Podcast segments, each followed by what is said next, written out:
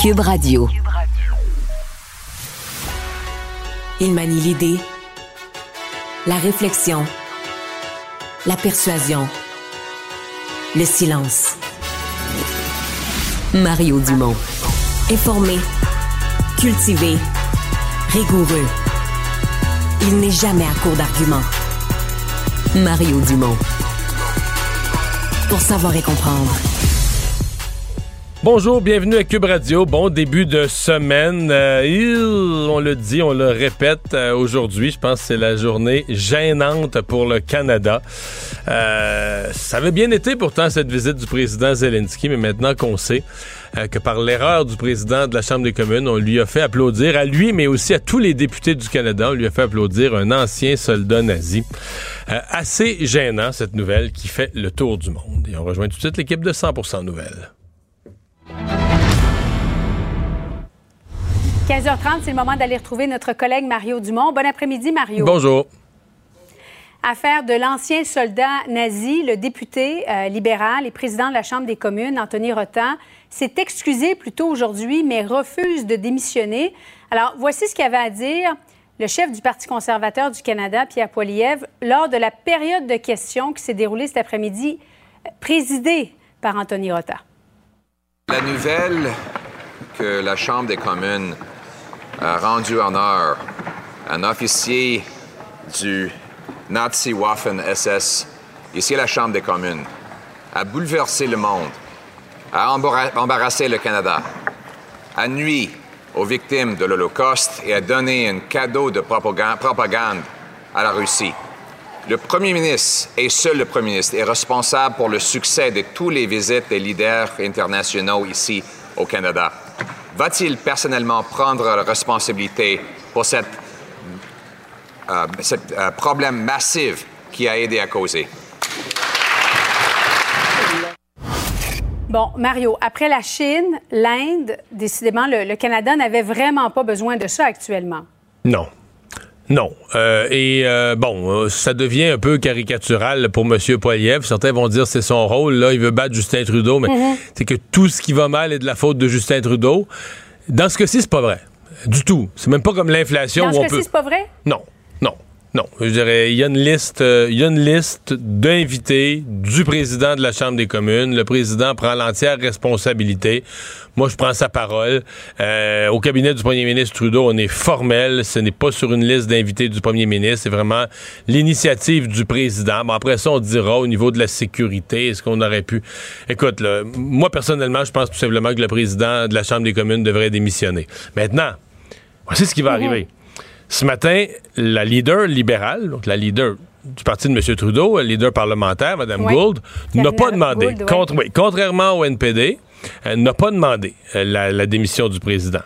Et moi, je pense que si les libéraux euh, prennent cette position-là, tu sais, l'actualité, tu sais comment est-ce que c'est, les choses évoluent. Dans deux jours, rendu à mercredi, là, ça va être devenu la faute à Justin Trudeau. Pas la faute, mais ça va être devenu, tu sais, que ça va s'additionner à tout ce qui va mhm. mal au Canada, puis l'image internationale du Canada, puis une autre affaire, puis un autre gaffe. Alors, moi, si j'avais été conseiller de Justin Trudeau, j'aurais dit ce matin, Monsieur Rota, c'est un très bon monsieur, très gentil jusqu'à maintenant, mais il y a des gaffes qui sont juste trop grosses, tu comprends? Quand tu fais une gaffe, fut-elle faites sans mauvaise foi, mais quand tu fais une gaffe qui coûte cher à l'image du pays, ben, parce que là, t'es pas. Euh, tu t'es pas dans une gaffe d'une personne qui a de petites responsabilités, qui entre nouveau sur le marché du travail comme stagiaire chez l'école bleue pour aller faire, sais, on lui demande de, faire du travail de terrain. T'es président de la Chambre des communes, t'es payé le salaire d'un ministre, je pense de mémoire c'est ça.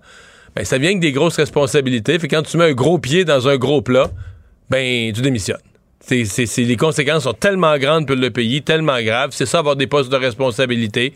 C'est euh, si tu fais une trop grosse gaffe, tu démissionnes. Parce que s'il ne fait pas ça, les libéraux en lui demandant pas ça, ben je te dis, ça va se revirer que là on va dire ah ben là c'est ça, c'est une autre affaire l'image du Canada. Puis au fil des jours, ça va être toujours de plus en plus de la faute de Justin Trudeau. Puis ça va finir par s'inclure dans son bilan euh, de l'Inde puis de tout ce qui va pas très bien sur l'image du Canada sur la scène internationale.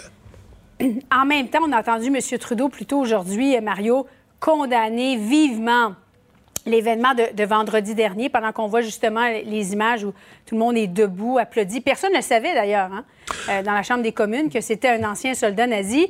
Euh, mais en condamnant l'événement, c'était pas clair qu'il demandait finalement la, démission euh, d'Anthony Rota, le président de la Chambre des communes, au lieu de lui demander directement, c'est ce qu'on pouvait comprendre entre les lignes, non? Je comprends, Julie, mais si tu vas au restaurant, là, tu vas voir le saumon fumé en entrée, là, ben dis, je veux du saumon fumé. Là, à un moment donné, euh, c'est beau parler en parabole, mais l'affaire est si grave. le Canada, aujourd'hui, se fait beurrer à travers le monde. Je comprends que des fois, là, je suis le premier à dire, le premier ministre, ménager les sensibilités dans son équipe, ses députés. Mais là, à un moment donné, euh, aujourd'hui, on n'est pas dans les nuances. Puis, justement, on n'est pas dans les nuances. Faut, faut voir, faut être assez lucide pour comprendre, tu sais, l'actualité internationale. Mettons, nous, là, dans ton émission l'après-midi, t'expliques ce qui se passe, il arrive une crise politique, t'expliques ce qui se passe, je sais pas moi, en Pologne. On s'entend qu'on mhm. dessine à gros traits, parce que les gens qui nous écoutent, puis nous-mêmes, on n'est pas des spécialistes, mais on veut comprendre, mais on n'a pas toutes les nuances. Mais c'est la même chose ici. Nous, cette nouvelle-là, nous autres aujourd'hui, là, on l'analyse avec une loupe. le président, dans les responsabilités de la Chambre des communes, c'est lui qui s'occupait de la sécurité. Mais imagine cette nouvelle-là aujourd'hui relayée à Moscou. Imagine cette nouvelle-là aujourd'hui relayée à Paris. Imagine cette nouvelle-là aujourd'hui relayée aux États-Unis. Ben, c'est simple, c'est bing, bing, bang. Les députés se sont levés, ils ont applaudi un nazi, belle gang de caves. C'est tout, c'est plate, mais c'est ça, là. La simplification qui se fait à l'échelle mondiale d'une nouvelle internationale. Tu sais, c'est que donc, l'événement, il est très, très, très grave. L'événement, il est très dommageable pour l'image du Canada, d'autant plus que c'est un peu un. Tu sais, ça peut pas être pire. L'histoire que Poutine a montée de toutes pièces pour attaquer l'Ukraine, c'est qu'il disait qu'il allait dénazifier l'Ukraine, puis qu'il allait s'attaquer à un mhm. régime nazi. Bon. C'est sûr que ça n'a pas d'allure, puis c'est certain qu'il n'y a, pas de lien. le monsieur a 98 ans, il reste à North Bay en Ontario. C'est pas lui qui dirige l'Ukraine présentement. Je sais que ça n'a aucun rapport. Mais tu comprends, dans un monde de désinformation, d'essayer de tout revirer à son avantage, c'est gros comme le bras que ça va être utilisé par euh, Poutine pour dire, ben, gars, c'est quoi que vous avez dit, là? Regarde, il s'en va visiter Ottawa, puis là, ensemble, il rend hommage à un nazi. Ben, ce qu'il. Tu sais, en mathématiques, autrefois, là, il, finissait les problèmes CQFD, ce qu'il fallait démontrer. Poutine va finir son discours CQFD, ce qu'il fallait démontrer, là. Alors, Justin Trudeau, lundi dernier, est prêt à condamner l'Inde pour la, pour la participation d'un meurtre d'un Canadien d'origine sikh, ou en tout cas un sikh qui vit au Canada, mais n'est pas capable de demander la démission d'Anthony Rota. C'est bien, euh, c'est un beau parallèle, c'est bien résumé l'affaire. Et, là, on va se le dire, là, M. Trudeau est arrivé en 2015, sur des questions comme les changements climatiques et quelques autres questions il avait beaucoup insisté pour dire que Stephen Harper avait nuit à l'image du Canada. C'est vrai que sur les grandes questions sociales puis de bien-pensance où il faut bien paraître, euh, Stephen Harper s'en foutait un peu. Là, il était pas sensible à ça, il faisait ses affaires, puis des fois, peut-être s'occupait pas assez de l'image que ça projette pour le Canada. Donc Justin Trudeau avait marqué énormément de points avant de se faire élire et dans ses premiers mois, premières années comme de mandat, en disant, moi, mhm. je, remets à l'avant-scène l'image du Canada. Ben, on a en tête sa fameuse phrase qui a été dite en anglais, mais Canada is back, le Canada est de retour hein, sur la scène internationale, flamboyant, puis... Eh boy, euh, Canada est plus back, là. Canada est revenu dans son trou pas à peu près pire que jamais, là.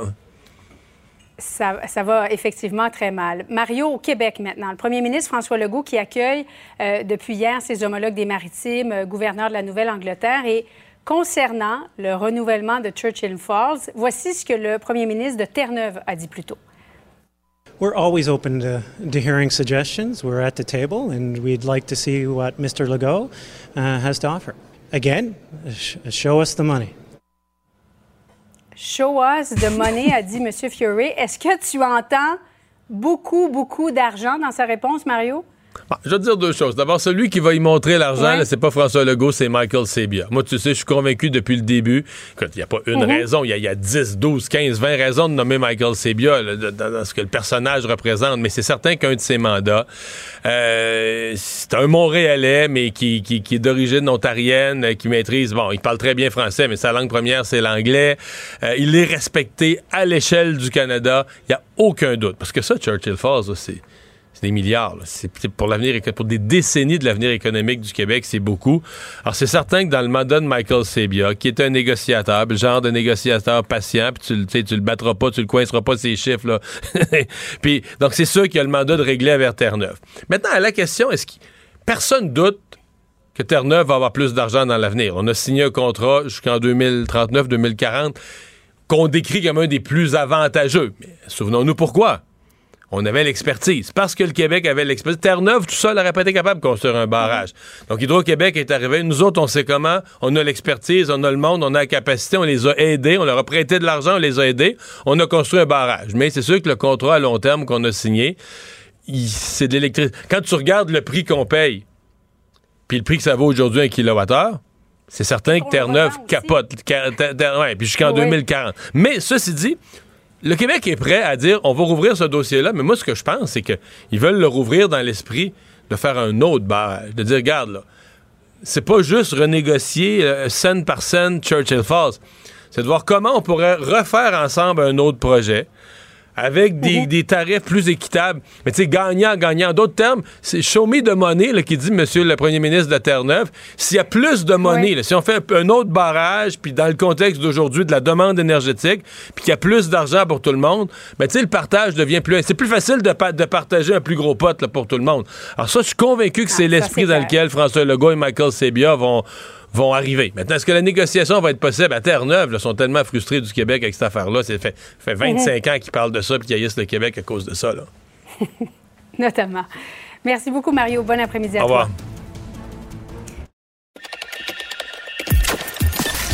Mario Dumont.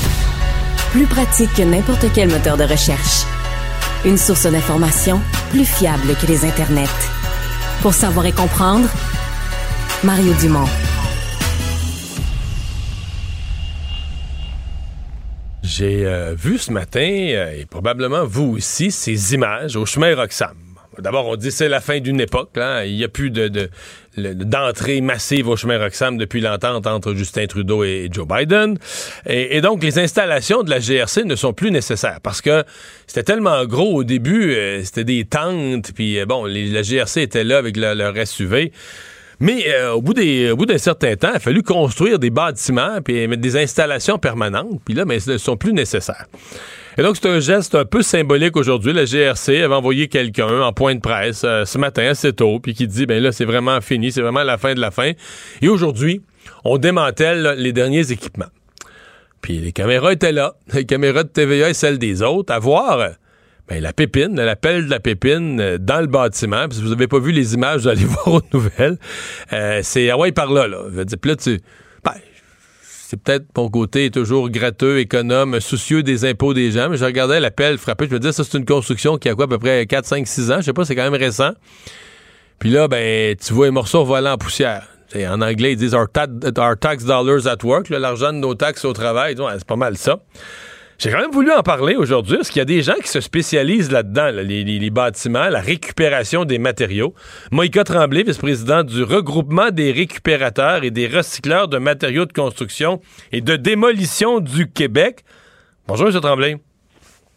Euh, bonjour. Ah, c'est Madame Tremblay. Bonjour. C'est une madame, voilà. C'est madame Tremblay. J'avais vice-président sur ma feuille. Euh, parlez-nous de ça. Est-ce que, quand vous, vous voyez ces images-là, là, vous les regardez pas avec les mêmes yeux que moi, vous, vous connaissez ça, la récupération des matériaux, là? Oui, au, regroupement au 3MCDQ, qui est l'acronyme euh, pour, euh, pour éviter à, euh, à tous ceux qui nous écoutent de le répéter. C'est l'idée, c'est exactement de, de, récupérer, recycler le plus de matériaux possible et donc éviter l'élimination à la plus grande quantité de ressources et de produits. OK. là, à pépine comme ça, ça avait pas l'air parti pour en récupérer le maximum au premier coup d'œil. Il y a, il y a plusieurs, euh, plusieurs travaux sur lesquels on doit continuer d'avancer collectivement, on va dire. Et il y a notamment repenser nos chantiers, revoir nos travaux et plus en amont encore. C'est comme redéfinir les plans de match avant d'aborder les travaux. Donc, par exemple, on aurait pu penser ici, étant donné l'âge du bâtiment, de déconstruire. De, parce qu'on on, favoriser toujours dans, un ordre hiérarchique d'action où est-ce qu'on a le moins possible d'énergie à dépenser. Donc, par exemple, s'il y avait des parties, des, euh, on voyait surtout de la tôle, des parties de tôle qui auraient pu être simplement euh, déconstruites ou retirées et demeurer entière, entière, ça aurait été vraiment plus bénéfique que de simplement démolir. Mais ça, ça, ça doit être réfléchi en haut. Toutefois, heureusement, la tôle est un matériau où ce, style de matériau-là est hautement recyclable, donc on va connaître quand même une seconde vie. De ce qu'on voyait sur les images, j'en ai vu très peu, mais connaîtrait quand même une seconde vie. Mais c'est quand même de repenser hmm. collectivement tous les travaux en amont. Mais c'est parce que quand on quand on démolit comme ça, puis qu'on fait un tas là, euh, tout mélangé, là, un tas, là. Est-ce qu'on va trier ça ensuite? Moi, ben, mon impression, vous allez peut-être me corriger, mon impression, c'est que tu mets ça dans un 10 roues tu vas domper ça au dépotoir. C'est l'impression que ça nous donne. Tu dis rendu là, tu sais, tout est, tout est mêlé ensemble, toutes les sortes de matériaux sont tout égrenés dans un tas. On n'a plus l'impression que ça s'en va dans un centre de tri, on a plus l'impression que ça s'en va dans un 10 roues, là. Ben, en fait, euh, en temps normal, ben, ça arrive, ça arrive encore très souvent, puis votre impression n'est pas mauvaise non plus. C'est pour ça que je disais, il faut le réfléchir en mhm. amont. Mais en temps normal, ce dirou-là devrait se rendre dans un centre de tri. Ce qu'il faut surtout comprendre, c'est que si on est en contexte de construction, si on est un chantier de rénovation ou si on est un chantier de démolition, la nature des gisements que ça produit, c'est différent. Et donc là, et sont, sont, sont à gérer différemment aussi. Des fois, plus difficile à caractériser, plus difficile à scinder, à séparer. Donc là, on donne plus de travail au centre de tri à qui on va remettre tout le, toute la pression de ressortir les plus hauts rendements, finalement, aux matériaux. Qu'est-ce que, mettons, un, mettons un bâtiment simple, mettons qu'il n'y a pas toutes sortes de matériaux complexes ou de finitions chic, on va dire, comme ça avait l'air de. Mettons qu'il y a du bois, du gyproc puis euh, du métal. De la métal, structure de métal plus de la tôle. Mais mettons ces trois-là, là, gardons ça simple, bois, gyproc, euh, tôle. Puis là, tu, défais ça à la pépine. On s'entend que t'es pas des nuances. Là. Tu fais un tas avec ça. Qu'est-ce qu'il y a de recyclable? Ça, vous arrive, on vide le 10 roues dans la cour d'un de vos récupérateurs. Qu'est-ce que tu fais avec ce tapon-là? Là? Ben, il faut, il faut euh, scinder les matériaux au maximum. Le défi, dans votre exemple, ça va être euh, le, le, gyps avec le bois. Ou est-ce qu'on va venir, euh, s'il prend l'humidité, il va être moins il va être plus difficile à, isoler finalement. Et il va altérer la qualité du bois pour une seconde vie. Euh, et dans le cas des métaux, c'est vraiment une, une, filière qui est bien développée au niveau de la recyclabilité, qui, fonctionne bien, la roue tourne bien. Donc, dans votre exemple, c'est relativement euh, compliqué, mais reste que ça demande l'énergie euh, de le faire, alors que peut-être ça pourrait être fait en amont si on réfléchissait différemment plutôt que de simplement détruire, détruire tout le bâtiment. Donc, dans le fond, l'étape de mettre la pépine dedans, ça vient ralentir et ou compliquer considérablement les potentiels de recyclage. Ou de, réutilisation, là. Oui, oui, exactement. Et la réutilisation serait préférable au recyclage. Éventuellement, le recyclage se fera d'une manière ou d'une autre. Donc, dans un ordre hiérarchique qui se trouve être la hiérarchie de gestion des matières résiduelles, devrait y avoir le réemploi, le recyclage, la valorisation. En haut de tout ça, la réduction à la source. Donc, tout ce hmm. qu'on fait qui réduit l'énergie qu'on a à mettre pour le réutiliser ou pour le, le, le, le, trier, etc., le, recycler, Là, c'est euh, vraiment euh, ça le gain, au bout du compte en haut. C'est l'objectif toujours qui est visé. En, 2023, est-ce qu'on peut dire qu'il y a de plus en plus de, récupération des, matériaux, des métaux dans les démolitions des constructions? Oui, l'industrie travaille fort pour optimiser les, euh, les, rendements qu'on offre aux matériaux trouvés, toujours plus de, débouchés, même parce que souvent on peut créer un matériau recyclé qui a tout juste de débouchés, de débouchés qu'on pense aux agrégats qui sont difficilement insérables sur des sur des chantiers de construction. Euh, ceci étant dit, il y a quand même beaucoup d'évolution. C'est une industrie qui, euh, par exemple, au 3 MCDQ, il y a plus de 27 ans déjà qu'on débat et qu'on continue de faire avancer mm-hmm. l'évolution et la façon de fonctionner. Beaucoup de gens qui s'en vont. C'est une tangente. Il faut aller par là. On, est, on en est conscient. les enjeux du Vous dites faut aller par là. On vous entend bien, mais dans tous les acteurs, on pourrait dire, tu sais, une petite compagnie qui a pas trop d'argent, qui est mal prise, ouais, on va dire ça coûte plus cher? Mais il me semble que les gouvernements sont pas les gouvernements sont pas les premiers promoteurs de ça. C'est pas eux qui développent des plans sur euh, le fait qu'il faut réutiliser, recycler davantage. Il me semble que j'avais l'impression que les gouvernements étaient à l'avant-scène, même développaient des plans pour vous encourager à faire ça. Vous avez complètement raison. Euh, jusqu'à maintenant, il y a beaucoup de, théories dans tout ça. C'est-à-dire que le gouvernement veut bien. Il y a des partis qui veulent bien. On travaille mm. beaucoup, par exemple, avec Rocher Québec. Là-dedans, on voit qu'il y a une volonté dans tout ça. Mais l'exemplarité de l'État est là pour se faire exigeant. Et donc, d'amener notre industrie euh, plus loin, la, la pousser plus loin, la propulser plus loin. Oui, en aidant. Et aussi en disant, ben, il faut, il faut commencer par nous faire les travaux comme on voudrait qu'ils soient faits ailleurs. Ça commence par là. Bien, euh, Madame, euh, merci beaucoup d'avoir été avec nous. Ça a été euh, très intéressant, très éclairant. Moïka Tremblay, vice-présidente du regroupement des récupérateurs et recycleurs de matériaux de construction.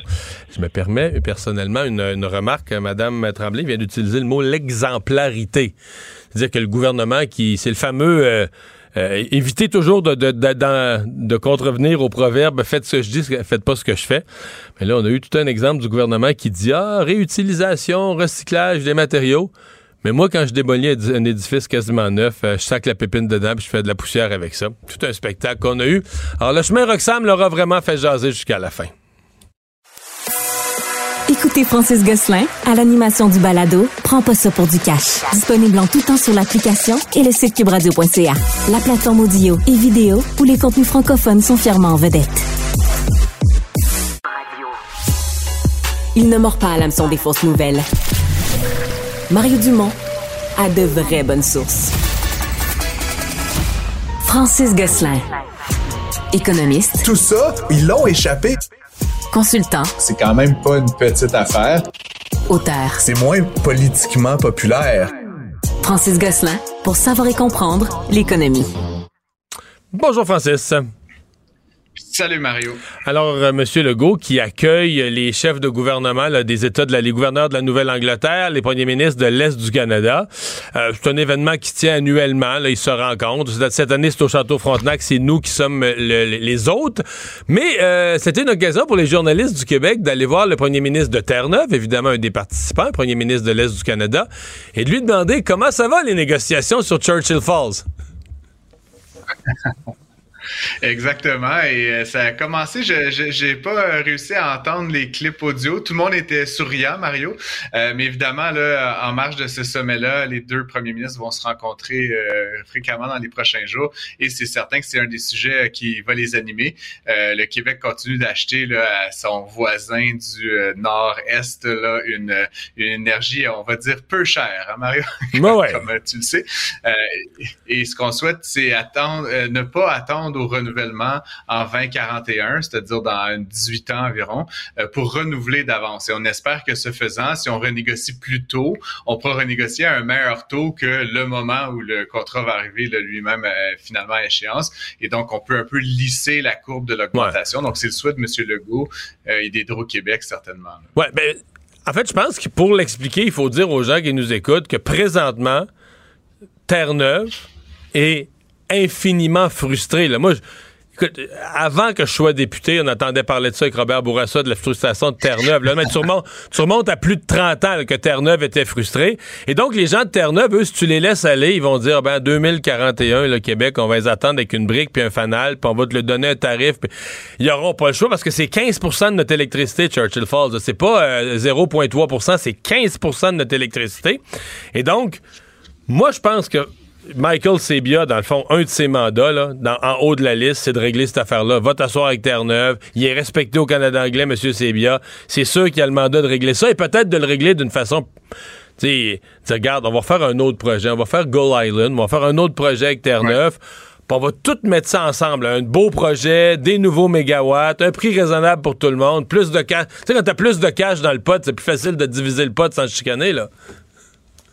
Effectivement, Mario. Puis comme tu le sais, là, actuellement, on paye 0.2 cents le kilowattheure. C'est pas cher. Euh, quand on regarde les ben, quand on regarde, mettons, les projets, là, par exemple, dans l'éolien, là, à, à bon coût, là, on peut aujourd'hui en faire autour de 7, 8 cents. Donc, on paye un 35e de, du coût des nouveaux projets là, dans, dans les énergies renouvelables. C'est certain que dans les projets de grands barrages, on peut peut-être espérer là, aller chercher un meilleur tarif. Et puis, c'est comme tu le dis, l'idée peut-être de M. Sebia, de M. Legault, c'est que si on peut faire cette autre centrale, donc euh, qui s'appelle le Gull Island, comme tu l'as dit, qui va quand même produire 2250 MW lorsqu'elle sera terminée. Euh, c'est à peu près un cinquième du 100 TWh qu'on dit qu'il va nous falloir, Mario. Si tu fais 2250 là, fois 24 heures fois 365 jours, euh, c'est à peu près 19 TWh. Donc, donc ça serait une grosse, une, grosse réponse. Puis donc, on pourrait peut-être, comme tu dis, équilibrer le coût qu'on va payer pour cette nouvelle énergie en faisant un effet de rattrapage sur la centrale de Churchill Falls. Puis dans l'ensemble, ben, que les gens de Terre-Neuve se trouvent un petit peu moins frustrés. Bref, tout ça pour dire dire, les deux premiers ministres étaient souriants, c'est la bonne nouvelle. C'était un peu des salves, on va dire, d'ouverture, presque sur le ton de l'humour, mais je pense que derrière tout ça, il y a des négociations assez ardues qui vont devoir se tenir dans les prochains mois, les prochaines années, si on veut, comme ouais. M. Legault, renouveler le contrat. Mais politiquement, dans sa province à Terre-Neuve, le premier ministre qui arrive, Fury, qui arrive à, Québec, puis qui dit, tu sais, la clip Show Me de monnaie, là, nous, on l'a entendu au Québec. Non, mais on s'entend que son but, c'était qu'elle roule à Terre-Neuve aussi, puis que le monde dise à Terre-Neuve, il est allé, puis il nous a défendu au Québec.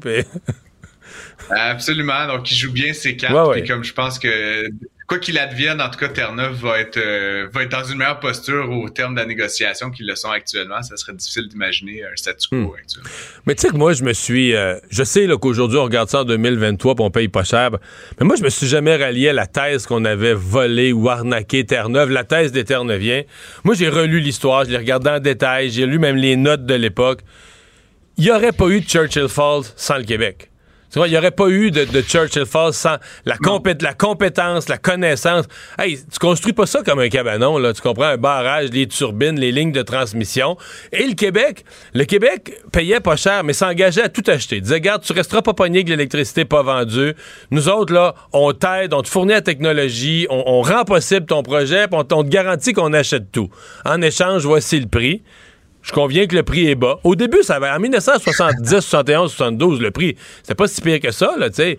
Mais c'est sûr, quand tu signes un contrat de quasiment un siècle, ben là, ça se peut qu'à la fin du contrat, tu regardes le prix et tu dis, voyons, ça n'a pas de bon sens. Non, puis Mario, euh, si, les négociateurs de la partie Terre-Neuvienne Terre-Neuvienne m'avait appelé, je leur ai expliqué que généralement, un contrat à terme, sur une très longue période comme ça, tu ne fais pas baisser le prix avec le temps qui passe, ce, qui ce qui est arrivé. Au contraire, on, limite, on l'indexe à l'inflation, tu sais, Marie. Donc, c'est ce qui est particulier. Comme tu dis, un, un, cinquième de cent, c'était peut-être intéressant il y a 50 ans. Aujourd'hui, avec les coûts d'énergie euh, ça a comme, ça a comme pas rapport. Puis, effectivement, je pense pas que personne euh, veut, euh, je pense que tout le monde souhaite que ça se règle.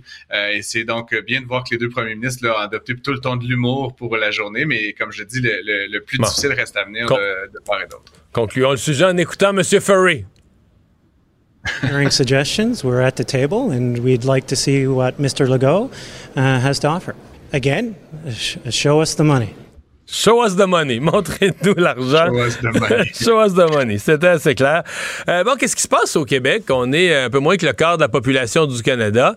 Et on a 60% de toutes les faillites au pays. Mais c'est comme, euh, je voyais Pierre Fitzgibbon dire, ouais, mais c'était pas comme ça avant. C'est comme un phénomène, le post-pandémie qui arrive tout à coup. On a un gros flot de faillites euh, au Québec. Comment tu le comprends, toi?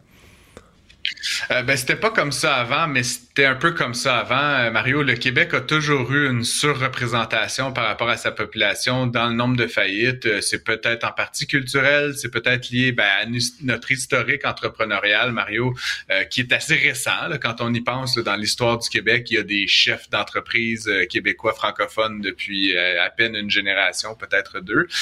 mais après, sinon, comme tu dis, c'est assez, assez particulier. Ça s'est accentué depuis la pandémie. Euh, Puis c'est pas comme si on avait ni plus ni moins là, euh, soutenu les entreprises au Québec. Il y a eu des mesures qui ont été mises en place dans la province. Euh, je parlais la semaine dernière de du remboursement des prêts fédéraux. Ça affecte toutes les entreprises du Canada également. Chose certaine, en tout cas, c'est qu'il y, a un très grand nombre d'entreprises qui sont euh, passées sous la trappe au Québec dans les derniers mois. Et ça semble être une tendance lourde, de Mario. Donc, c'est un peu inquiétant. Est-ce qu'il devrait y avoir des fonds d'urgence qui soient débloqués ou peut-être d'autres formes de mesures qui soient pas financières, mais plus liées à l'accompagnement, au conseil, à la sauvegarde hmm. du patrimoine. Parce que Mario, à chaque fois qu'une entreprise fait faillite, ben, c'est oui les dirigeants qui perdent leur plume, mais c'est des emplois, des gens qui sont un petit peu dans l'incertitude, possiblement de la propriété intellectuelle qui se retrouve un peu nulle part. Fait euh, on souhaite pas ça. Là. Évidemment, on veut pas que les entreprises survivent plus longtemps qu'ils ne le faillent, mais à un moment donné, on n'a rien à gagner de voir des chiffres comme ça. Mais, mais, je me souviens quand même de t'avoir entendu dire ou t'inquiéter que au moment de la pandémie, dans l'espèce d'urgence du moment, on avait mis en place des programmes de prêts très généreux, très solides, mais qui, avaient, bon, pour certaines entreprises qui étaient nécessaires, des entreprises qui étaient en santé, puis ça les empêchait de couler. Mais je me souviens d'avoir entendu dire, on a aussi donné ces programmes-là des entreprises qui étaient déjà mortes, là, qui étaient déjà, ils étaient déjà condamnés à mort, ils étaient déjà sur le point de la faillite. Et là, c'est comme si on leur a donné le respirateur artificiel Bon, il euh, n'y a pas un peu de ça aussi, une fois les prêts finis, puis si ton entreprise n'était pas rentable à l'hiver 2020, au moment où la pandémie frappe, là, tu as vécu sur des prêts puis des programmes, puis une fois que les prêts puis les programmes, euh, t'as passé à travers, la pandémie est finie, ben là, tu reviens au, tu reviens au point zéro, là. Absolument, Mario. La question qui se pose, c'est pourquoi est-ce que c'est les entreprises, les PME québécoisois qui seraient plus euh, touchées par ça? Parce que ces mesures-là dont on parle, puis euh, je, me rappelle bien d'avoir euh, dit ça, Mario, mais c'était pas canadien, cette, cette situation-là, qu'on donnait 75 des, de subventions sur la main-d'œuvre, qu'on donnait des prêts d'urgence de 60 000. bon, on y est allé, mettons, un peu généreusement, mais de constater qu'au sortir de ça, trois ans plus tard, il y a 60% des faillites qui sont au Canada, qui sont au Québec dans une population qui est environ 23% du total, c'est bizarre. Euh, puis c'est là où il y a quelque chose à explorer. Je pense qu'on va avoir des meilleurs chiffres dans les prochains jours. Monsieur Fitzgibbon semble euh, vouloir se pencher là-dessus plus précisément, euh, mais on manque un petit peu de des détails sur justement les dans quel secteur, quelle grosse industrie dans quelle région, etc. Donc, je, je serais bien hmm. intrigué. Euh, mais en tout cas, il y a quelque chose là d'un peu particulier. Euh, puis, ben, évidemment, on souhaite la meilleure des chances là, aux entrepreneurs qui, qui, doivent passer par ça. C'est jamais très amusant. La dernière nouvelle, quelque chose quand même euh, d'intriguant. Il y aurait deux, 200 des satellites des satellites d'Elon Musk, les fameux Starlink, qui auraient disparu. Oui, effectivement. Puis c'est drôle parce que euh, SpaceX, l'entreprise qui est derrière Starlink, a pas vraiment annoncé ça ou pas communiqué là-dessus. C'est comme des groupes de geeks, le Mario, qui font du tracking de satellites sur Internet. tu t'imagines bien un peu le, le, le, type de gars ou, de femme peut-être. Mais, bref, euh, rappelons, le Starlink a environ 4000 satellites actuellement en orbite. Puis on dit qu'il y en aurait, euh, comme tu dis, environ deux, un peu plus de 200 qui seraient carrément disparus de la carte du ciel euh, au cours de l'été. Euh, selon plusieurs experts là, dans ce domaine-là, ça pourrait être expliqué par des tempêtes électromagnétiques, Mario, là, de, qui, qui viennent donc du soleil. Ce qui est quand même bizarre, ben, c'est que euh, il y a des gens aujourd'hui qui dépendent de Starlink pour leur accès à l'internet. Ben, il y en a, il y en a au Québec. Il y en a au Québec là, les, les, régions trop éloignées là, plutôt que de le ramener par fibre. Et, on, on, fournit même des subventions là, parce que l'achat initial du matériel là, est assez dispendieux, là, quelques centaines de dollars. Ah et ensuite, là, c'est une centaine de dollars par mois, mais c'est du très bon Internet, là, en tout cas, comparativement à ce qu'on retrouve là, généralement dans ces coins-là. Euh, et donc, encore une fois, c'est à peu près 5% des satellites du total qui sont euh, disparus, comme je le disais, de, de la carte du ciel. Euh, il y en a 4000 aujourd'hui. Starlink espère en avoir éventuellement 40 000 qui vont être en circulation dans l'espace. Ça pose plein de questions sur ce qu'on appelle la pollution de l'espace et tout ça. Mais une chose est certaine, c'est que si rendu à 40 000, ils en perdent 5% de manière inexpliquée, ça va vouloir dire qu'il y a 2000 satellites qui sont disparus. Mario, je sais pas pour toi, mais il me semble qu'il y a comme il y a un aspect financier monétaire à ça qu'il faut certainement pas négliger. ça coûte cher tous ces appareils. -là. Mais là, quand on dit disparu, c'est quoi? Est-ce que les, scientifiques sont risqués à des hypothèses? Est-ce qu'ils pourraient avoir euh, je sais pas, exploser? Est-ce qu'ils pourraient s'être écrasés sur Terre ou est-ce qu'au contraire, ils sont sortis de leur orbite naturelle puis ils sont, euh, ils sont, ils sont repartis ou bien c'est juste qu'ils sont, ils sont brisés, ils sont défectueux, ils ne communiquent plus, ils ont perdu leur capacité de communication puis ils tournent comme une roche autour de la Terre ou? Ben, ce qu'il faut savoir, Mario, c'est que les satellites Starlink, ils volent ce qu'on appelle à basse altitude. C'est environ 550 km. donc, c'est un petit peu plus haut que toi et moi, on peut monter à pied. Mais, mais en, en, termes d'espace, 500 km, c'est comme le, plus bas qu'on peut aller. Et euh, les, satellites sont déjà programmés pour que quand euh, ils arrivent à leur fin de vie utile, ils tombent vers la planète et il se désagrège. Puis tu comprends, Mario, qu'à ces hauteurs-là, la vitesse, là, en tout cas, je suis pas un, je suis pas un grand physicien, mais bref, il, il reste plus rien là, quand ça retombe sur, sur, la, sur la terre ferme. Euh, donc, il se désagrège. Après, les explications, comme je disais, ça pourrait être une partie de l'explication, la tempête électromagnétique. Puis ce que ça fait, c'est carrément que ça brûle toutes les composantes électroniques dans le satellite, ce qui fait qu'il ne répond plus, il ne s'ajuste plus, il ne bouge plus. Fait qu'il lui reste juste finalement à continuer à faire des tours jusqu'à temps qu'il tombe sur la Terre. Euh, c'est une fin un peu triste. Là. Je sais pas si tu as déjà regardé des films comme Wall-E ou des choses comme ça, mais tu sais, j'imagine le petit satellite là, qui fait les tours de la Terre. Il n'y a plus aucun, aucun contrôle. Non, mais il devient vraiment un déchet dans l'espace. Il devient un déchet dangereux, dangereux pour frapper un autre satellite utile puis l'abîmer. Il y a des spécialistes qui s'inquiètent qu'il y a justement trop d'objets dans l'espace puis qu'à un moment donné, ben, tu as des objets plus précieux, utiles, qui vont, qui vont entrer en, en collision. Là.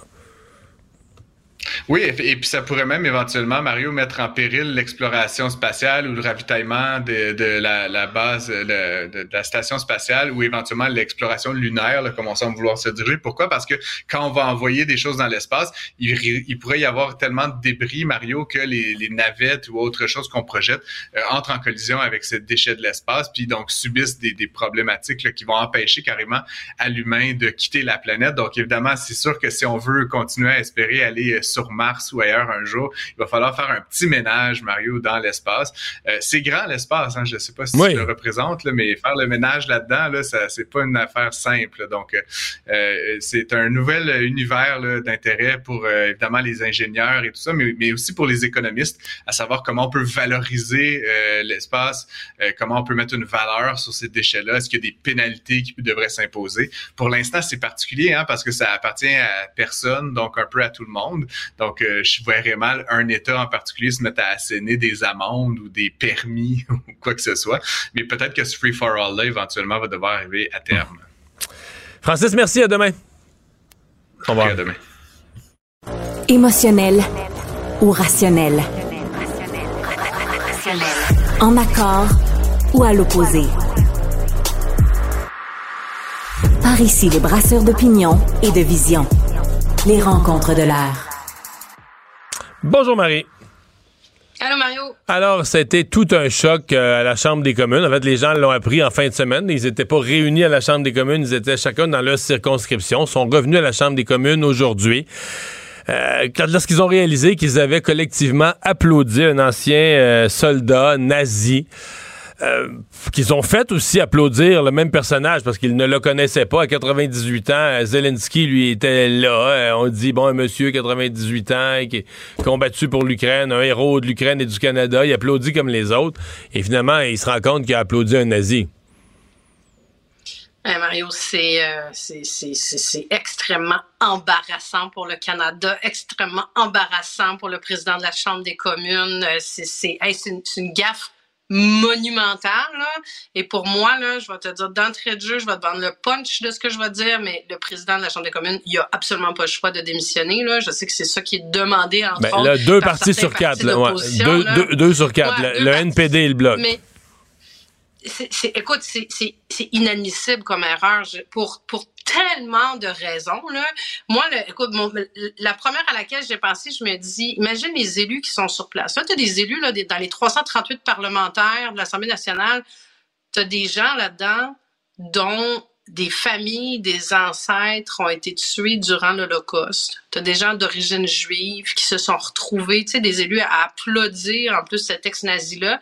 Mais au-delà de ça, là, tu sais, là, à l'Assemblée nationale, il n'y a pas une journée où il n'y a pas quelqu'un, que ce soit à l'Assemblée nationale à Québec ou à la Chambre des communes au Canada. Il n'y a pas une journée où il n'y a pas quelqu'un dans les tribunes là, que le président de l'Assemblée, avec le protocole, ils amènent là, puis là, ben, tu sais, les dignitaires, je veux dire, les, élus se lèvent, puis l'applaudissent. Moi, là, si ça m'était arrivé, là, je peux dire que j'aurais très, très, très mal dormi. Je l'aurais très en, travers de la gorge et je suis même surprise que les partis d'opposition n'aient pas réagi plus rapidement que ça. Puis c'est une gaffe, là. Là, tu sais, le Parti conservateur essaye d'amener ça un peu sur Justin Trudeau. Et, tellement que, ouais, c'est la raison, je pense, pour laquelle eux ne demandent pas le départ du président c'est un peu, euh, je veux pas leur prêter des intentions, mais je pense que c'est un peu parce qu'ils se disent, ben là, regarde, nous autres, là, on veut faire, on veut faire dévier le prix politique vers Justin Trudeau, ce qui, à mon avis, n'est pas justifié. Ce n'est pas de la faute de, des fois, c'est, des fois, c'est de sa faute, mais pas cette fois-ci, là. Non, là, pour cette fois, on va lui donner ça. Tu sais, la façon que ça fonctionne, c'est le, le président, comme je dis, que ce soit celui de la Chambre des communes, de l'Assemblée nationale, tu il y a un cabinet, il y a une équipe, euh, il, est entouré de gens, il y a du monde au protocole, ils vont s'organiser. Là, ils ont l'air de s'être organisés un peu sa gueule sur un coin de table en disant, hey, en plus de ça, c'est un gars de ton comté, euh, tu il fait partie de ta circonscription, le président, on va l'inviter, euh, tu c'est quelqu'un qui est... C'est un héros ukrainien, c'est un héros canadien. Écoute, c'était fort, là, comment c'est présenté donc, ça veut dire qu'il y a vraiment eu des lacunes super importantes dans, l'organisation ou même dans la compréhension ou dans l'histoire, tu sais. Mais c'est pas acceptable du tout, du tout. Il y a une responsabilité qui vient quand tu mets des gens dans les tribunes comme ça, tu sais. Puis de, moi là, ça dépasse l'entendement cet événement-là. Euh, complètement, complètement. Puis là, écoute, on est une, tu as vu à quel point ça prend des proportions aussi à l'international.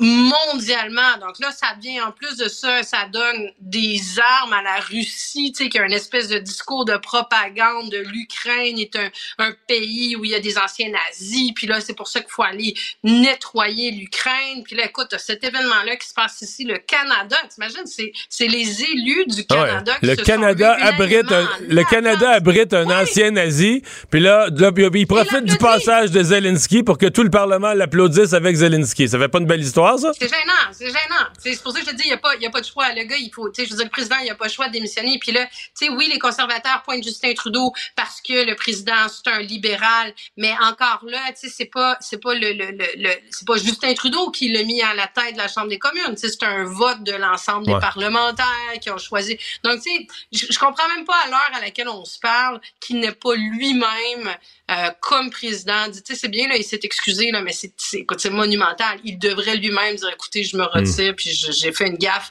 inacceptable, euh, qui a des répercussions hyper importantes, puis je, je, quitte la présidence. Ouais. Mais euh, est-ce que ça aurait pas été, parce que la vie est ainsi faite que quand tu es au pouvoir, toute la chenoute finit par retomber sur toi, là, après coup, mhm. indirectement. Alors moi, ce matin, je suis conseiller de Justin Trudeau. Je dis, M. Trudeau, là, on l'aime bien, Rota, le président Anthony Rota, bon gars, bien gentil, bien fin, tout ça. Mais là, il a gaffé. Puis nous, nos députés, les libéraux, il faut qu'on soit du côté de ceux qui demandent son départ. Pour nettoyer, pour nettoyer l'ardoise, pour montrer à la scène internationale que c'est inexcusable. Parce que, je vais te faire une prédiction, S'ils font pas ça, si Rota reste en place comme président, rendu à mercredi, de fil en aiguille, de placotage en chronique en ligne ouverte, ça va être rendu de la faute de Justin Trudeau. Le monde va dire, mais là, là c'est vrai que Trudeau garde l'image internationale du Canada. Moi, si j'étais Justin Trudeau, j'aurais peur de ça, que ça finisse par me débouler dessus. Tant que le responsable euh, l'assume pas pleinement, en tout cas, moi, si j'avais été libéral ce matin, j'aurais dit non, non, il n'y a pas de pardon pour ça, il doit démissionner écoute, ça va prendre les mêmes proportions que ces deux dossiers complètement qui n'ont rien à voir l'un avec l'autre, mais l'ingérence chinoise. Tu as vu comment Justin Trudeau, justement, quoi, il a pris du temps, il a pris du temps, il a pris du temps, ça a fini. Tout ce qui traîne se salit en politique. C'est toujours comme ça. Ça a pris des proportions bien plus grandes que ce que ça aurait dû être. S'il avait dit, bon, ben, je fais une enquête dès le départ, écoutez, je, je fais, je fais preuve de transparence, puis go, on y va. C'est sûr. Tu me parles de mercredi. Je dis, écoute, on est lundi, 4 heures et quart je comprends même pas encore que ce président-là, un, n'ait pas démissionné, deux, que ce soit pas. Tu sais, même les partis de l'opposition, ça a été long, là, avant de. Ben, pas le NPD. ouais, mais faut donner, faut donner le crédit au NPD. Ce matin. Ouais, plus rapide. Ouais, ce matin, le seul parti, quand ils se sont levés à la Chambre des communes, chacun pour s'exprimer, le seul qui s'était fait une tête, qui s'était clair, il avait un propos précis, c'est le NPD, qui était très gentil envers le monsieur au sens de la politesse, puis de la, de, de, de, de la qualité de, de ses efforts pour bien faire son mandat en général, mais que sur ceci, il avait fait quelque chose de trop grave pour le Canada et qu'il pouvait plus avoir la confiance de la Chambre. Non, ils ont été rapides, mais les autres partis se joignent plus lentement. Puis comme tu dis, le Parti libéral du Canada est plutôt dans le silence. Puis moi, je suis pas très très de l'approche, euh, tu sais, coupons des têtes, euh, demandons des démissions euh, de ministres, de présidents, tout ça. Mais là, c'est, ça fait tellement mal au Canada. Ça fait puis dans le contexte géopolitique en plus de ça, dans le contexte historique, c'est impossible qu'il reste là. Tu, me parles de mercredi, c'est encore là mercredi, quoi, ça va être une crise interne euh, hmm. phénoménale. Parlons de négociations. Euh, ça s'intensifie, dit-on. Là, ça négociait séance à 10h30 ce matin. Mais là, la présidente du Conseil du Trésor, on se demandait ce qu'elle allait faire avec les primes, les primes COVID, mais qui sont devenues... Euh, qui sont devenus partie prenante de la rémunération de plusieurs employés des services sociaux, de la santé, les infirmières entre autres. Et donc, ça finissait à la fin de la semaine, le 30 septembre. Et là, elle les a reconduites, mais pour des primes reconduites pour deux semaines jusqu'à la mi-octobre. Euh, mais est-ce imaginable qu'elle se lance dans un blitz de négociation avec le rêve de régler le secteur de la santé et des services sociaux à la mi-octobre? Mais non. Ben non. Puis là, ce qu'on entend, ce qu'on entend entre les branches, c'est que le message qui aurait été communiqué aux syndicats, c'est on les renouvelle jusqu'au 15 octobre. Ça arrête le 15 octobre. Mais si vous faites un, et là je le mets en guillemets, geste significatif aux tables de négociation, on pourrait, comme gouvernement, réfléchir peut-être à les maintenir. Moi, je vois pas d'autres mots que du chantage. C'est faites un petit effort, mettez un peu d'eau dans votre vin, euh, venez parler de vos conditions de travail, lâchez le bout de rémunération. Puis là, peut-être que nous, on va être un peu plus clément sur la côte. On est vraiment dans une situation de chantage, là. C'est la place hmm. publique encore. Je, je, je encore là, je pense pas que c'est une bonne approche parce que le, gouvernement Legault, là, ils sont dans une situation. Les deux, hein, les deux parties sont dans des situations fragiles. Moi, je le dis depuis le début. Mais là, pas... si les syndicats vont trop loin dans les négos, ils vont s'aliéner le public. Puis le gouvernement Legault, écoute ça, moi, je pense que la partie de chantage, c'est comme se promener avec une espèce de, de bidon d'essence sur, euh, sur, sur de l'huile qui commence à être un peu chaude. Là. Mais c'est pas ça la négociation. Euh. C'est un peu ça du chantage des deux côtés. Là. Je vais te mettre une grève, je vais te faire ci, je vais te couper ta prime. C'est un mélange de good cop, bad cop. Là, euh, tu fais des propositions, tu mets un anane de plus à la table, après ça, tu mets une menace, tu fais du chantage. C'est un peu le jeu. Ouais, mais c'est dans la façon. C'est toujours dans la façon de faire les choses. Tu dans une négociation, j'en ai fait longtemps, là, j'étais dans, dans une fédération de médecins avant. Je veux la question, c'est toujours, faut que tu mesures que t'es pas en vase clos, t'es pas dans tu sais, je veux dire, tout ce que tu dis se retrouve sur la place publique puis peut jouer contre toi aussi. Donc, tu sais, si ce qui a vraiment été dit, c'est faites un effort, puis euh, on va penser, les réfléchir, c'est t'alimentes. C'est sûr que les chefs syndicaux, ils partent avec ça, puis là, ils craignent leurs troupes. Tu sais, je veux dire, on a vu, là, il était des dizaines de milliers dans la rue. Moi, je, moi, je trouve que le message des chefs syndicaux, pour l'instant, est à la bonne place. Je les ai rarement entendus aussi posés à dire oui, on croit qu'on n'ira pas en grève illimitée, on est conscient que ça peut perturber les services, euh, on, on, est dans une approche de collaboration. Tu sais, ils sont, ils ont, on les sent, ils ont le, ils ont le gros bout du bâton, euh, ils sont motivés, leurs troupes sont motivées, mais je trouve qu'ils ont un message comme je n'ai jamais vu là, qui est pas agressif pour le moment, qui est posé. Donc, je trouve qu'ils sont juste à la bonne place. Pour ça, c'est comme un jeu dangereux de, de, du gouvernement de se dire, euh, puis tu sais, t'as vu là, ils ont axé beaucoup sur ça va être un automne chaud, il va y avoir des manifestations, puis ça c'est les, c'est un peu les méchants syndicats. Nous, on bougera pas d'où on est, puis ça va être eux les méchants. Mais là, il y a comme un, il y a, tout cas, il y a pas beaucoup de points d'achoppement, de, de points de, ils se rejoignent pas beaucoup là, les deux, les deux groupes là à l'heure actuelle. Non, ben, s'il y en a, s'il y en a, on les, on les sait pas ou on les voit pas sur la place euh, publique. Euh, dernière... Il parle de deux choses différentes. T'en as un qui parle de cash, puis l'autre qui parle de conditions de travail. Puis les deux disent tant qu'on n'aura pas réglé l'un et l'autre, les, les syndicats disent on bouge pas sur l'argent. Sonia Lebel dit moi je bouge, je parle pas d'argent tant qu'on parle pas de conditions de travail, de, d'horaire de travail. Mais là ça fait des mois qu'ils répètent ça les deux, ça bouge pas. Ouais, mais historiquement, c'est toujours un peu ça. Là. Ça une négociation, ça bouge pas, ou ça bouge pas, ou ça bouge pas vite.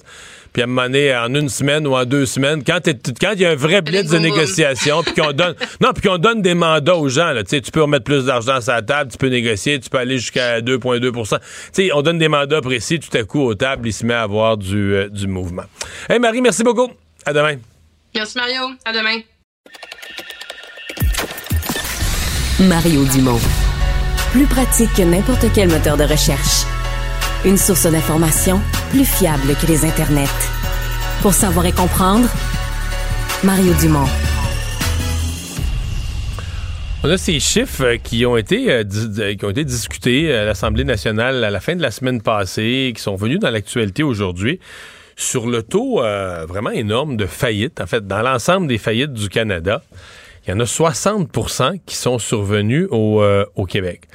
Et euh, bon, il y avait des explications. On se disait tous que bon, quand les mesures COVID qui avaient aidé beaucoup d'entreprises allaient, allaient tomber, quand on allait arriver à la fin de ces mesures-là, peut-être certaines entreprises qui avaient vécu, qui avaient survécu grâce au euh, grâce aux différents programmes, ben là, elle allait se retrouver. Celle qui était en difficulté avant la pandémie, il allait, il allait avoir comme respirateur artificiel, euh, il allait avoir survécu avec les, mesures COVID. Mais une fois la COVID finie, euh, il est en danger. Là. Tu, reviens, tu reviens au point de départ. Euh, pourquoi tant de faillites au Québec? Et on s'est posé la question parce qu'il y a le secteur de la restauration qui apparaissait particulièrement fragile. On dit que dans ces faillites-là, il y en aura un certain nombre qui sont dans la restauration.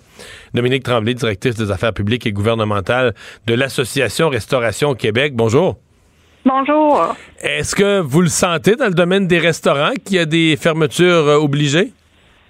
Bien, c'est sûr qu'il y a plus de fermetures là, euh, dans l'après-pandémie, mais par contre, je vous dirais, au niveau des faillites, ça ressemble pas mal à ce qu'il y avait avant la pandémie là, au niveau euh, du nombre et du pourcentage, disons, qui, qui vise le Québec là, euh, quand on parle de restauration. Donc, on voit pas beaucoup de différence à ce niveau-là. Donc, on est revenu à ce qui ressemblait avant la pandémie, aux chiffres qui ressemblent à ce qu'il y avait avant la pandémie? Au niveau des faillites, effectivement. Donc, euh, il y a des fermetures de restaurants, bien évidemment, mais c'est pas nécessairement des gens qui font faillite. Il y en a qui arrêtent avant de, de, de, se rendre jusqu'à la faillite, effectivement. Ouais. Traditionnellement, quand vous me dites des chiffres habituels, est-ce que le Québec a plus que sa part de faillite dans le Canada en restauration? Est-ce qu'on a, si on est 23% de la population, est-ce qu'on a traditionnellement plus que 23% des faillites au Canada? Oui, c'est certain qu'on a une, bonne proportion des faillites. C'est sûr qu'il y a différents, euh, différentes raisons qui peuvent euh, expliquer ça. Euh, c'est sûr que il y a des, on a des règles fiscales un peu différentes au Québec en, ce qui a trait à la restauration, entre autres au niveau, euh, par exemple, les pourboires sont considérés comme du salaire, donc c'est une charge additionnelle euh, fiscale pour les restaurateurs. On a plus d'indépendants que de chaînes aussi au Québec, donc c'est sûr que quand on fait partie d'une chaîne, il y a peut-être plus d'accompagnement, de soutien, il y a du marketing qui vient avec ça. Ah oui, au Québec, en proportion de l'ensemble des restaurateurs, il y a moins de franchisés de chaînes au Québec, plus d'indépendants. Oui, exactement. Donc, restaurant indépendant. Donc, c'est sûr qu'on est plus euh, livré peut-être à nous-mêmes dans certains euh, euh, secteurs de, de, notre exploitation. Donc, c'est sûr que peut-être que ça fait une différence effectivement aussi. Bien, assurément, ça fait une différence au niveau du suivi, du soutien qu'on a. Mais on a cette particularité-là au Québec d'être hmm. surtout des, des restaurants indépendants. Comment va l'après-pandémie pour les finances des restaurants? Je me souviens d'avoir interviewé pendant la pandémie des restaurateurs qui disaient, là, quand on les obligeait à fermer, ben, une fois puis deux fois, ben, ils disaient, ouais, mais là, nous, on survit, mais on accumule des dettes, les gouvernements nous ont fait des prêts, mais un prêt, c'est bien beau, faudra le rembourser. On avait l'impression que les restaurateurs disaient, on survit, mais quand on va sortir de tout ça, notre situation financière globale va être très détériorée. Est-ce que c'est ce que vous constatez? Ben, c'est certain que c'est difficile parce qu'effectivement, on traîne euh, les prêts qu'on a faits pendant la pandémie pour survivre. Les restaurateurs, dans le fond, souvent allaient très bien, n'avaient pas de dette nécessairement, étaient là de longue date. Et puis, on, c'est comme s'ils avaient recommencé euh, au début financièrement, là, donc euh, à cause des fermetures. Donc, c'est sûr, c'est, c'est difficile pour eux. Euh, on en entend parler, les gens nous appellent, surtout avec le remboursement là, du compte d'urgence pour les entreprises canadiennes, dont la date d'échéance arrive en novembre. Donc, les, les restaurateurs, il y en a beaucoup qui sont pas capables de rembourser ça pour le moment. Donc, on, on a demandé, nous, de notre côté, une extension d'un an encore ce qui arrive, c'est que bon, l'inflation fait mal à tout le monde. L'inflation, les restaurateurs la vivent de deux côtés. Pour eux, ils paient, ils paient plus cher aussi leur denrée alimentaire, leur hypothèque. Là, ils vivent la même chose que nous. Et il y a les clients qui le vivent de leur côté, qui ont peut-être moins de sous pour aller au restaurant. Donc, il y a comme une, double hmm. conséquence par rapport à ça. Les prix, euh, les prix ont augmenté. Euh, considérablement au restaurant. On le voit dans les chiffres sur l'inflation. Les prix de l'alimentation ont augmenté, mais les prix de la restauration ont encore augmenté plus vite que les prix à l'épicerie. Non, en fait, la restauration, euh, selon nos statistiques, est un petit peu moins élevée l'inflation au niveau des prix au restaurant qu'à l'épicerie. Euh, quelques pourcentages, mais quand même un petit peu moins. Par contre, c'est sûr que le restaurateur, lui, dans le fond, les ventes qu'il fait de la nourriture, de la boisson, c'est là qu'il fait ses revenus pour tout payer, l'hypothèque, les salaires, etc. Donc, ça se reflète évidemment dans l'assiette. On a augmenté aussi, euh, l'industrie a fait un, gros bout de chemin dans les euh, deux dernières années pour augmenter les, les salaires dans l'industrie, offrir des plus belles conditions. Mais c'est sûr que ça, ça se reflète aussi dans, le prix d'assiette, encore une fois, parce que c'est de là que viennent les revenus. Donc, malheureusement, hmm. oui, on veut en faire plus, mais l'argent, il faut aller le chercher quelque part. Là, il ne pousse pas dans les arbres pour nous autres non plus. Là. Avez-vous des chiffres, euh, euh, là, enlevons les années de pandémie qui étaient vraiment spéciales, mais mettons dans les années de, 2010 à 2019, puis peut-être là à nouveau euh, maintenant, c'est quoi le, roulement? Parce que c'est quelque chose qu'on entend souvent. Les gens vont dire, ah, dans la restauration, il y a bien du roulement. En d'autres termes, il y a bien des fermetures, mais il y a aussi beaucoup de gens qui partent à un nouveau restaurant. Puis des fois, à Montréal, on le voit dans les mêmes locaux. Là. Il y avait un restaurant mexicain à une place, restaurant mexicain fermé sur Sainte-Catherine. Ah, trois mois après, c'est un restaurant péruvien ou c'est d'autres choses. On part euh, de nouvelles personnes partent à un nouveau restaurant, utilisent le local, les cuisines, les, utilisent ce qui est déjà là. C'est quoi le roulement habituel d'un nouveau restaurant et de fermeture? J'ai pas les chiffres sous la main actuellement, mais oui, effectivement, le phénomène que vous euh, vous expliquez euh, est très euh, présent. Donc, il y a des il y a des ouvertures, il y a des fermetures. C'est un cycle qui revient là. Donc, euh, c'est sûr qu'il y, a y beaucoup de mouvements. Euh, ce que j'ai là, les, les chiffres sous la main, c'est juste c'est ça au niveau des faillites. J'avais 2019 là qui euh, qui était euh, semblable un peu à ce qu'on vit en ce moment là. Donc, euh, euh, les chiffres se ressemblent pas mal à ce niveau-là. Ouverture, fermeture. Ben, avant la pandémie, il y avait environ 21 000 restaurants au Canada. Euh, maintenant, il y a, euh, pas au Canada, pardon, au Québec. Et puis maintenant, il y en a autour un peu plus que 17 000. Donc, il y a quand même eu beaucoup de fermetures Oh euh, dans cette période-là. On a, Il y a on tant que ça de 3 4 000 restaurants. De moins. De moins. Oh, ça, j'étais pas conscient. OK, il y a 3-4 000 restaurants de moins aujourd'hui, mettons, qu'au jour de l'an 2020. En deux, exactement. Avant, ben avant la pandémie là. Donc Ouais, euh, ouais, c'est ça. y a eu, il y a eu plusieurs fermetures qui ont eu lieu pendant ce temps-là. Après aussi, c'est depuis que c'est repris que les aides sont ont- sont terminées. Euh, mais les restaurateurs, dans le fond, il y en a beaucoup. Ils ont accumulé trop euh, euh, trop de dettes pendant ce temps-là où ils ont vu leur personnel partir parce qu'il faut pas oublier, il y a eu des ouvertures, fermetures beaucoup. Les gens, dans le fond, il n'y avait pas, euh, les employés n'étaient pas capables d'avoir un salaire euh, stable, donc beaucoup ont choisi de, de se réorienter. Ils ne sont pas revenus dans l'industrie après. Donc ça, ça fait mal. La pénurie de main-d'œuvre était déjà là, là avant la pandémie. Euh, on en parlait déjà beaucoup, mais ça a vraiment accentué euh, le temps euh, de la COVID. Là, ça a vraiment accentué le, le- la, la- fuite vers d'autres secteurs là, de notre de notre personnel. Donc ça, c'est difficile aussi. On n'est pas capable d'avoir les mêmes heures d'ouverture nécessairement qu'avant. Pas parce qu'on veut pas, mais c'est parce qu'il y a un manque de personnel qu'on veut pas épuiser euh, les équipes qu'on a déjà en place. Eh bien, ben, on va souhaiter euh, la meilleure des chances à vos restaurateurs. Dominique Tremblay, merci. Merci, merci beaucoup. Bonne journée. Au revoir. Mario Dumont. Probablement capable de vous battre à n'importe quel jeu de société tout en débattant des enjeux de société. Un adolescent de 17 ans poignardé. Une autre femme assassinée. Il est visé par des allégations d'inconduite sexuelle. Les formations politiques s'arrachent le vote des familles. Comment faire fructifier votre argent sans risque? Savoir et comprendre les plus récentes nouvelles qui nous touchent. Tout savoir en 24 minutes. Avec Alexandre Morin-Villouellette et Mario Dumont. En manchette dans cet épisode, un ancien soldat nazi ovationné par la Chambre des communes. La décision du président de la Chambre est réclamée par les oppositions. Triple meurtre choisi au hasard. Des détails sont révélés à l'enquête de la coroner. La semi-liberté refusée au père de la fillette de Granby. Et les premiers chars américains Abrams arrivent en Ukraine. Tout savoir en 24 minutes. Tout savoir en 24 minutes.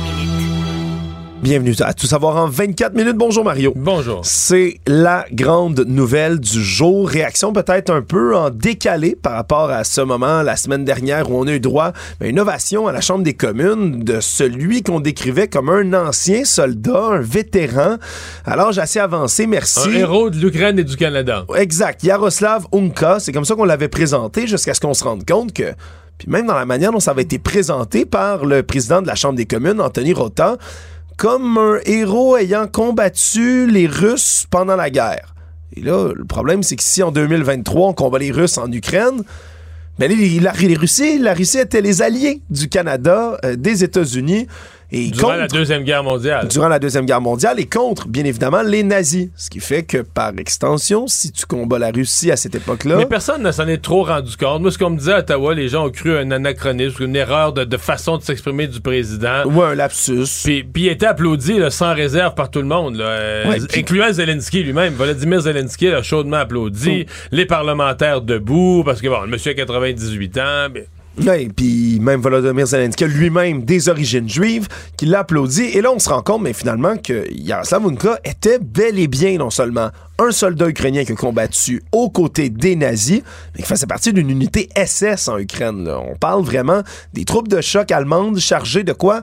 Ben, de prendre des communautés juives et de les massacrer soit sur place ou les ramener dans des camps d'extermination pour ensuite, bien sûr, les massacrer à leur tour. Donc, on a ovationné, grosso modo, un nazi au Parlement du Canada, à la Chambre des communes. Et c'est une nouvelle, Mario, qui fait le tour du monde. là. Dans les journaux d'à peu près tous les pays, on a retrouvé une manchette et décrivant ce qui vient de se passer. Et le malaise est épouvantable, surtout que de faire une petite recherche sur Yaroslav Unka lui-même, ça en prenait pas beaucoup là, pour voir sur Internet Ça que c'est un soldat ça nazi. se trouvait, je pense que c'est Andrew Scheer qui l'a dit ce matin à la Chambre des communes, ça se trouvait vendredi sur Google. Oui. Donc, c'était facile de le trouver. Et là, mais Anthony Rota, lui, s'est excusé. Ouais, ben d'abord, commencer à 11h ce matin, qui était le début, d'habitude, c'est le début des travaux, mais c'est pas la période des questions, ça se fait dans... C'est un vice-président qui préside, c'est des travaux un peu plus secondaires qui se font dans l'anonymat. Oui. Mais là, c'était pas ça ce matin. À 11h, le président avait annoncé qu'il allait lui-même prendre la parole, euh, faire des remarques. Et là, tous les autres partis allaient faire des remarques sur ses remarques. Il n'y a que le NPD qui a demandé sa démission. Au départ, oui, finalement rejoint par le Bloc québécois. Plus qui- après-midi. Oui, qui au début avait dit qu'il laissait le président Rota décider par lui-même ce qu'il voulait faire pour ensuite, lorsque Yves-François Blanchet, leur chef, est revenu sur la position du parti, réclamer finalement la démission. Pour l'instant, les conservateurs l'ont pas réclamé, à moins les que... conservateurs, je vais te dire le jeu qu'ils jouent. Je pense pas que les conservateurs pensent que c'est correct ce qu'a fait Rota. Je pense que les conservateurs veulent faire dévier toute la chaleur, toute la responsabilité sur Justin Trudeau, ce qui est quand même, là, dans le cas de Pierre Poilievre, un classique. Tout ce qui va mal au Canada est de la faute de Justin Trudeau. Oui. Donc, ça, lui inclut ça, que le cabinet du premier ministre avait les moyens de vérifier. C'est les seuls. C'est que tous les autres parlementaires, eux autres, doivent prendre pour acquis que si on présente un dignitaire puis on le présente comme un héros, c'est un héros. Mais euh, dans les faits, quand tu vérifies, c'est pas de la faute de Justin Trudeau. Oui. Le président de la Chambre des communes a ses propres invités et c'en était un et c'est l'invité du président de la Chambre. là. Et c'est le président de la Chambre qui dit avoir pris seul la décision de faire un petit bout de discours pour l'honorer. Oui, et là, les conséquences sont doubles, hein, Mario, parce que d'un côté, ben, c'est une bourde géopolitique épouvantable. Vous avez demandé, tu fais venir le président ukrainien Volodymyr Zelensky, qui, lui, est véritablement reconnu comme un héros un peu partout, vient faire sa tournée, arrive en personne au Canada, on l'honore. Puis là, tu le fais applaudir un soldat nazi. Un soldat d'origine ukrainienne. Soldat ukrainien à un moment où les Russes, eux, justifient leur invasion de l'Ukraine comment? En disant qu'il faut aller dénazifier l'Ukraine, qu'il y a des nazis encore dans ce gouvernement-là. pour le Kremlin, c'est merveilleux. là. C'est garder ce qu'on vous dit. Là. Zelensky s'en va au Canada. Le Canada qui abrite des anciens nazis. Puis là, ben, ensemble, Zelensky et l'ensemble du Parlement du Canada l'ovationnent. c'est du génie pour la propagande russe qui, eux aussi, puis c'est le deuxième volet, niveau des informations, puis niveau théorie du complot qui sont poussées par le, Kremlin, fait des années que ça dure, puis qu'on est en train d'essayer Mais de là, on vient de le nourrir. Là. nourrir, on leur a donné sur un plateau d'argent, Mario. Sur X, la plateforme euh, anciennement connue comme Twitter, l'ambassade russe au Canada, c'est tout de suite jeté sur cette nouvelle-là, l'ont repartagé sur leurs propres réseaux sociaux plus tôt ce matin en disant regardez ce qui se passe à la Chambre des communes du Canada. Puis dans la narrative, là, même des théories complotistes comme QAnon et autres, fait déjà des années que les Russes eux, alimentent à coups de bottes, à coups de faux comptes, des rumeurs comme quoi ben, en Ukraine, il y aurait des labos biochimiques alimentés par les États-Unis là-bas, où on aurait peut-être même élaboré la COVID, Mario, puis des endroits dans lesquels ben, travailleraient d'anciens nazis, puis des néo-nazis dans le gouvernement ukrainien. Et là, t'as Justin Trudeau avec Volodymyr Zelensky qui fait une ovation à un nazi. C'est épouvantable. c'est pour ça que, que le président n'est pas démissionné, parce que ce matin, il s'est excusé de long à large, n'a pas démissionné. Euh, ça n'a pas de bon sens, et je pense que ça aurait été le devoir ce matin. En chambre, le NPD a demandé sa démission, le Bloc s'est joint après, mais je pense que le Parti libéral, Justin Trudeau, aurait dû dire à son équipe et à sa leader parlementaire, Mme Gould, là, il n'y a pas de pardon. Il faut que nous-mêmes, comme parlementaires libéraux, on demande aussi le départ du président. Il n'y aurait pas eu le choix de partir. À mon avis, il n'y a déjà plus le choix de partir. Il y a deux, deux des quatre partis à la Chambre des communes qui ont retiré leur confiance. Le principe même du, du- de la fonction du président ou de son, de son autorité morale, c'est d'avoir la, la confiance de l'ensemble de la Chambre, puis de pouvoir, pouvoir diriger les travaux en ayant la confiance de tous les partis. Là. Ouais, t'es censé être l'arbitre hein, de tout ce qui se passe là-dedans. Donc, est-ce que les jours sont comptés là, dans son rôle pour Anthony Ben là, Rota? Lui, à cette heure-ci, aujourd'hui, lui semble s'accrocher. Lui semble penser qu'avec des excuses, il va s'en sortir. Euh, semble-t-il que lui, est, bon, jusqu'à hier, jusqu'à ben, jusqu'à vendredi, jusqu'à ces événements, était bien apprécié là, par tous les partis, un bon monsieur. Mais ça, l'affaire du bon monsieur, là, du gars bien gentil, quand tu, euh, tu sais, si tu deviens stagiaire pour un travail, euh, travail simple, tu sais, euh, de journalier, puis t'es stagiaire, là, tu vas, faut t'apprendre ton travail, mettons, à passer à la tondeuse dans les parcs, puis vider les poubelles, puis bon, puis tu te trompes, ben là, on va t'expliquer, puis tu gagnes un petit salaire, puis tu commences ton, ton travail. Mais quand t'es dans un niveau, là, que t'es président de l'Assemblée nationale, puis que de, de la Chambre des communes, puis tu gagnes le salaire d'un ministre, tu gagnes une coupe de 100 000 par année, Mais là, t'es dans les gros postes de responsabilité. Là, puis ça vient avec le mot le dit, ça vient avec de la responsabilité. Puis les c'est pas tant que ça des grosses responsabilités, Mario, quand même, de faire une petite recherche Ouais. Google sur l'invité que tu décides d'ovationner dans la chambre. Mais là, quand tu te mets les pieds d'un plat comme ça, puis que tu mets tout le pays dans l'embarras, ben tu démissionnes. Ça vient, t'as une grosse job, une bonne paye, ça vient avec des responsabilités.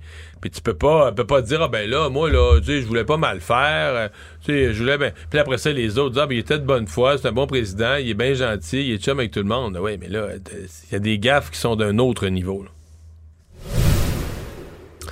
Aujourd'hui, Mario, c'est l'enquête publique du coroner qui est menée par Jeanne Kamel qui se poursuivait pour faire la lumière sur les circonstances du triple meurtre qui est survenu il y a un peu plus d'un an en août 2022 à Montréal et à Laval.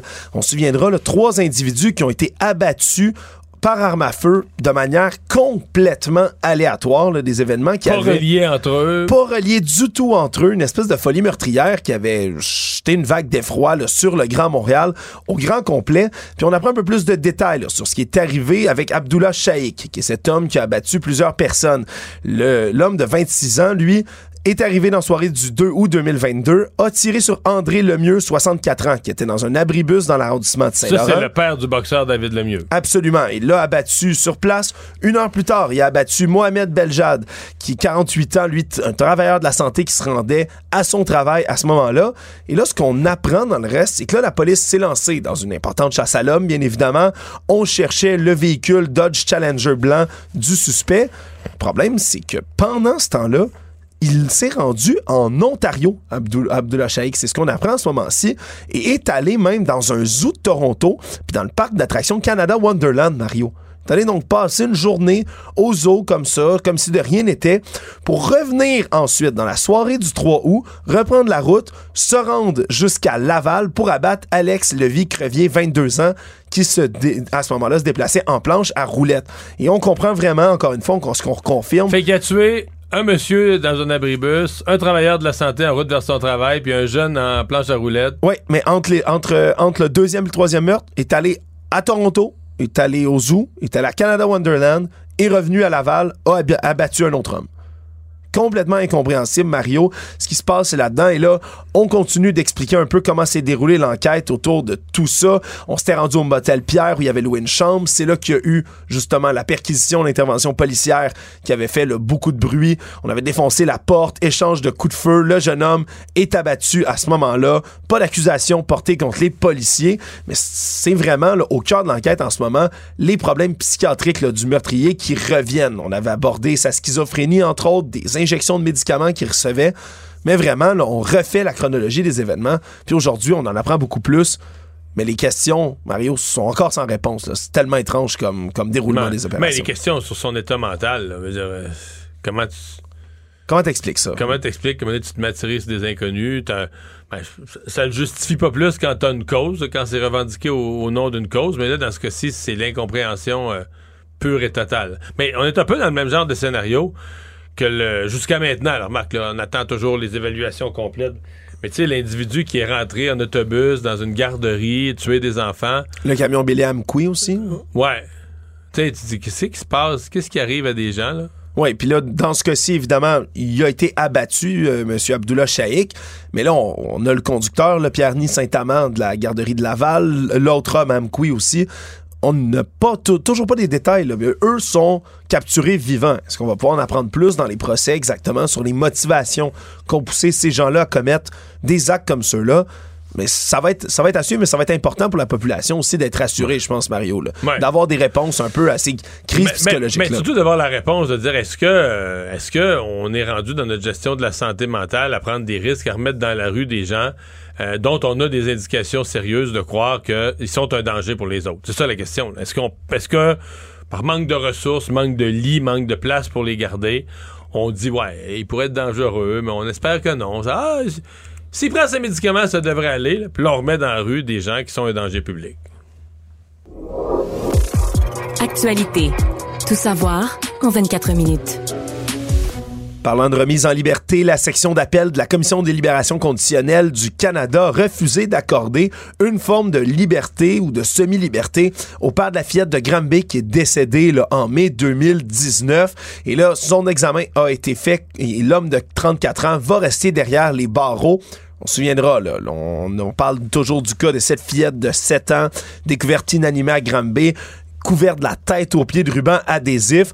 Et déjà, la commission disait, là, en avril dernier, dans une autre décision, ça fait plusieurs fois qu'on revient sur le cas et qu'on a une demande de semi-liberté pour le père, elle ne comprenait pas, là, du côté de la commission, le détachement émotionnel que le père avait fait le lendemain matin. Là. On rappelle, avait ligoté la veille sa fille couverte de ruban adhésif, avec vraiment des moyens de contention très, très, très avancés. Et même si sa fillette était calme le lendemain matin, l'a laissé là, complètement attaché comme ça sur place, à terre au sol, puis est parti travailler comme si de rien n'était. Et donc, au vu de ces de ces événements-là, on a décidé de ne pas lui accorder une semi-liberté comme ça. Il purge actuellement une peine d'emprisonnement de 4 ans. Son ex-conjointe, elle, 13 ans de prison, là, euh, pas, de, pas de libération conditionnelle avant 13 ans de son côté je pense que c'est un jugement qui est important pour l'opinion publique aussi, Mario, où on aurait difficult, avec difficulté, on Mais aurait je accepté pense que l'opinion publique, et moi je me souviens, même la mère, la mère de cet homme-là, je l'avais fait en entrevue, était outrée de la, de la- de la faible sévérité de la peine. Parce qu'elle a Ouais. perdu sa petite fille, mais ayant perdu sa petite fille, elle trouvait que la peine n'était pas sévère pour son fils. Oui. Mais là, ben là, t'es dans la gestion de la peine. Donc, si t'as une peine pas sévère, puis en plus que rapidement tu donnes une libération euh, conditionnelle, ben quelqu'un qui semble pas, ben là, c'est ce qui sort un peu des, des rapports que tu nous donnes, qui semble pas avoir, tu sais, euh, des remords ou en tout cas, il n'y a pas, d'expression de, de, de, remords. Forte, oui, puis on explique même qu'à ce moment-là, il a pas constaté ou il a pas voulu agir sur la violence qu'il voyait son, son- sa conjointe de l'époque à déployer contre sa propre fille. C'est vraiment Non, ce qu'on décrit. Après ça, la... une fois tout ça dit, mais tu as l'ensemble du dossier, là, que l'enfant avait pas à manger, euh, comme père de famille, euh, c'est qu'il y avait un travail, de toute façon, même si t'as pas de travail, c'est s'assurer que tes enfants mangent, à la limite, va à la banque alimentaire, mais s'assurer que... Là, elle était privée de nourriture, elle mangeait les lunchs, ou elle volait les poubelles, les- elle, elle volait les lunchs des autres, ou elle les prenait les restes les poubelles. C'est comme père, là, à un moment donné, là, tu vas de la misère à faire brailler libération conditionnelle, j'espère. Autre dossier, Mario, euh, rapporté par un de nos collègues du Journal de Montréal qui, au départ, reçu, tout ça commence avec des photos prises de manière euh, confidentielle, anonyme, puis pas illégale, mais disons euh, non autorisée. À ce moment-là, des photos qui s'apparentent au cimetière de Notre-Dame-des-Neiges, Mario, mais pas le beau cimetière comme on le voit à l'extérieur avec le gazon et tout. Non, non des photos intérieures du frigo, le reposoir du cimetière Notre-Dame-des-Neiges, et où notre collègue, justement, a pu se rendre et aller expérimenter un peu ce qui se passe dans ce congélateur-là, où repose, Mario, pas moins de 380 cercueils et dépouilles, donc dans les cercueils. Dû à la grève. Dû à la grève. Conflit de travail qui s'est passé au cimetière de Notre-Dame-des-Neiges et qui a créé là, un bouchon, on va, on va appeler ça comme ça, là, vraiment, là, un Mais bouchon. il faut, faut voir les photos pour comprendre, là, les gens qui nous écoutent. C'est. C'est pas comment dire. C'est comme. euh, mais c'est comme un. Imagine un Costco, hein, avec Ouais, des gros... des- c'est comme un Costco, un magasin entrepôt, là, puis c'est des cercueils. Oui, sur des étages et des étages et des étages, là, empaquetés sur trois, quatre étages de haut, des cercueils À la longueur, cordés à la longueur de la pièce. Là. à longueur de la pièce, dans une pièce qui- où il fait moins 16 degrés Celsius, évidemment parce qu'on veut éviter, c'est macabre, mais que les corps se décomposent. Donc, un espèce de grand congélateur dans lequel, à coup de chariot élévateur, on monte puis on descend des cercueils avec des corps.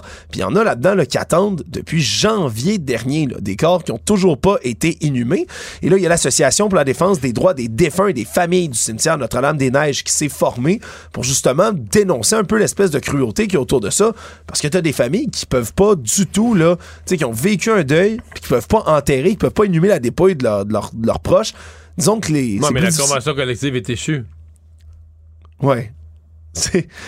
Je suis pas sûr que ça calme dans ce temps-là la- l'ardeur Ben, des familles, ça. Mario. Je le dis cynique, mais c'est ça pareil. C'est ça quand même la réponse. Mais là, la convention collective est échue. Fait que. euh, puis c'est une grève qui dure. J'avais compris qu'il y en avait un bout de réglé. Je pensais que ça s'était réglé durant l'été. Oui, c'est partiellement terminé. Partiellement, c'est ça. C'est pas réglé avec l'ensemble des syndicats d'employés. Parce que les employés de bureau, tes employés d'entretien, de terrain. Oui, puis là, ben, ça crée dans tous les cas, le fait qu'il y ait une grève a créé tous ces retards-là qui En causent mal bouchon comme ça, ce qui fait ben, que t'as des familles qui peuvent toujours pas mettre en terre leurs proches euh, et leurs, les gens qu'ils aimaient. Vraiment, Donc, ça donne des méchantes photos. ouais. Tout savoir en 24 minutes. Dossier paru ce matin du côté de nos collègues, encore une fois, du Journal de Montréal, Mario, qui ont euh, passé en entrevue Jacques Croix, qui est un professeur au HEC Montréal, un spécialiste des transports, qui lui sort un nouveau livre appelé La saga des aéroports de Mirabel et d'Orval, et qui a lancé ben, toute une question, Mario, qui va, va- qui va peut-être brasser un peu les administrateurs et de la ville et du gouvernement, mais surtout de l'aéroport de Montréal.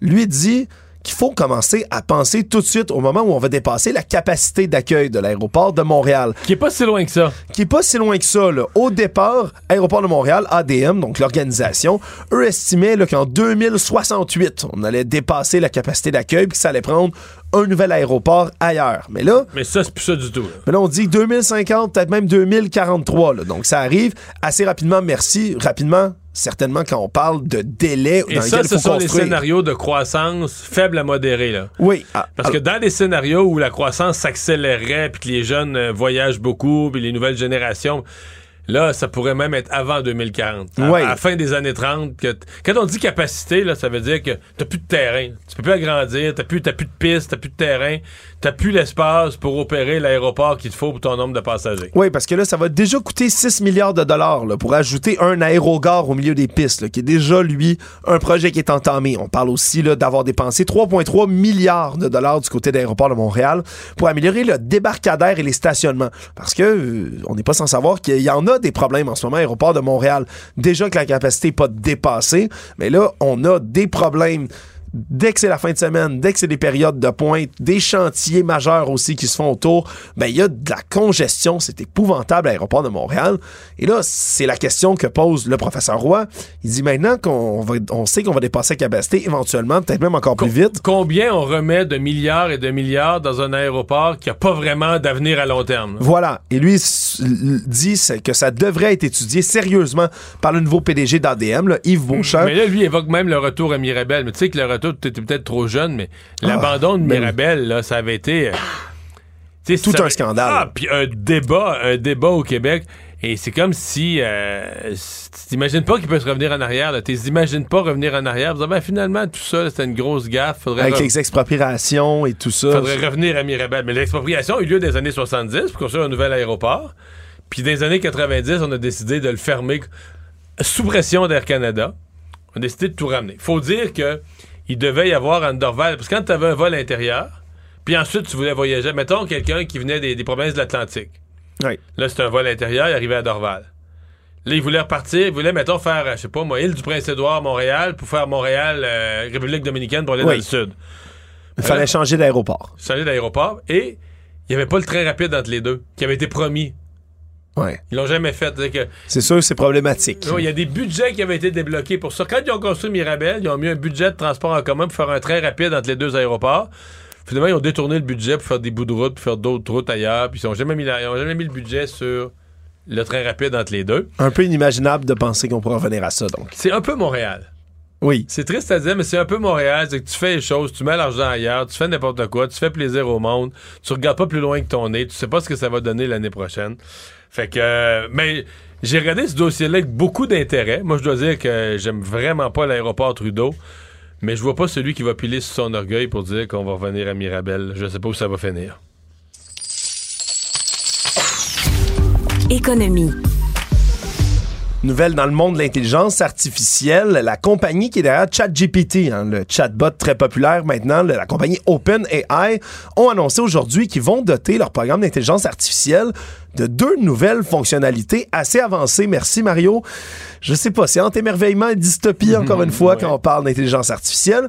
On dit que maintenant, ceux qui vont avoir ChatGPT Plus, qui est la version payante de ChatGPT, ben, vont avoir des outils maintenant de vision pour ChatGPT. Donc, on va pouvoir regarder des photos puis les analyser du côté de ChatGPT. Et non seulement ça, mais ChatGPT va pouvoir parler verbalement, là, donc à l'audio. Mais quand tu dis des photos, tu vas faire analyser, tu vas prendre une photo, tu vas la faire analyser par ChatGPT, puis il va dire ce qu'il y voit. Ben, ça dépend. Par exemple, tu pourrais prendre une photo, euh, je sais pas, d'un monument historique, par exemple, et ChatGPT pourrait, là, oralement, te parler de l'histoire de ce monument-là, t'expliquer, là, juste en prenant une photo avec ton téléphone, par exemple. là. pourrait t'expliquer l'histoire derrière le monument, comment ça a été construit, qui ça représente. Tu pourrais prendre une photo, par exemple, de ton frigo, avec les ingrédients qui sont dedans, là, puis fais-moi une recette, ChatGPT. Là. Puis là, il- juste avec la photo, t'as pas besoin de lui décrire, il va regarder les brocolis, euh, le ketchup, je sais pas, puis il va te faire une recette au grand complet avec tout ça.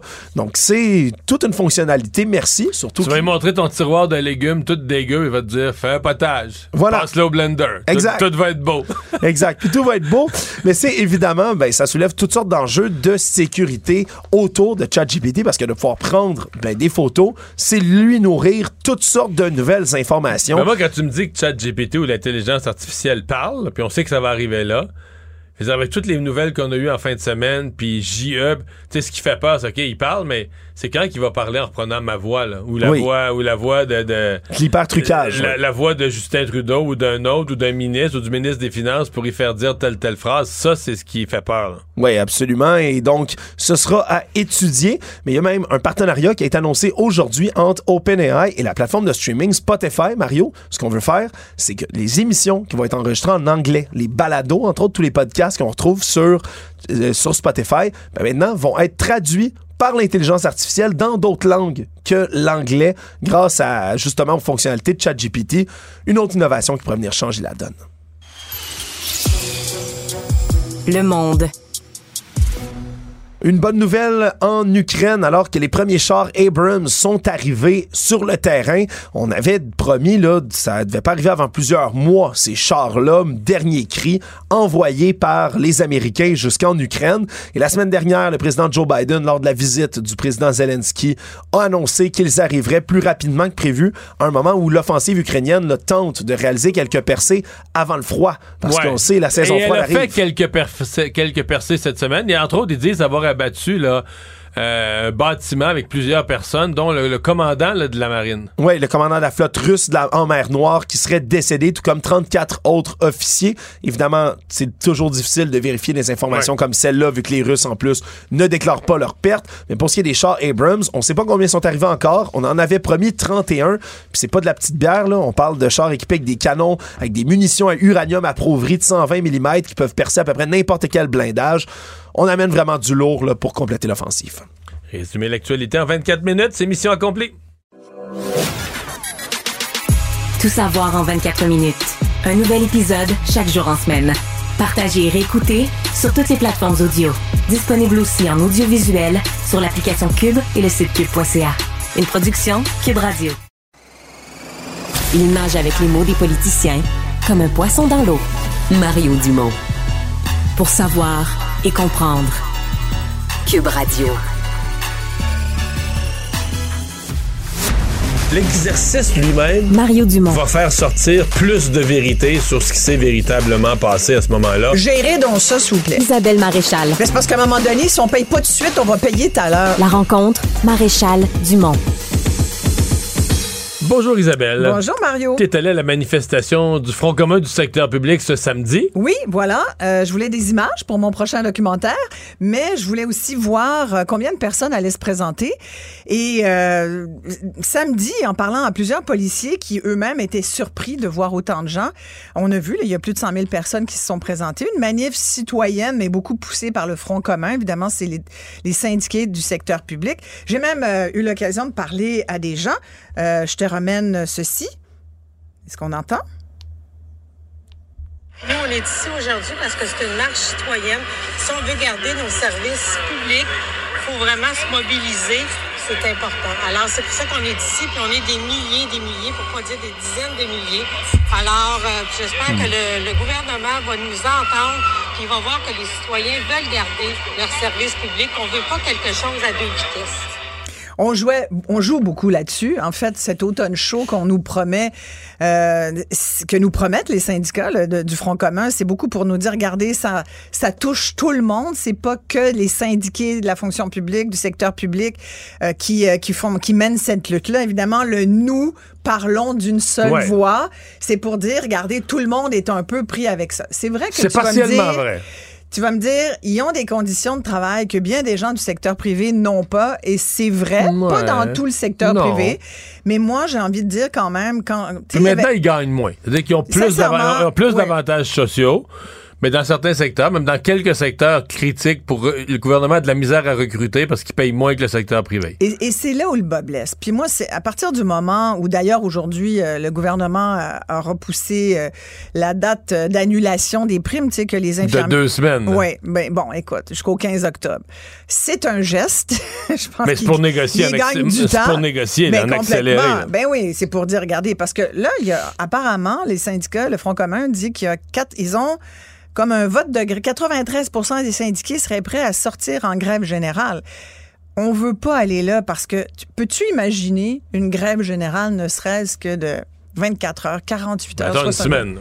Oh, une mon semaine. Dieu. Toutes Écoute, les écoles fermées. tu sais, on s'est parlé il y a pas longtemps. garderies. Oui, tu parles des écoles, des garderies. D'abord, ça sera un foutoir incroyable pour à chaque fois pour les parents qui travaillent.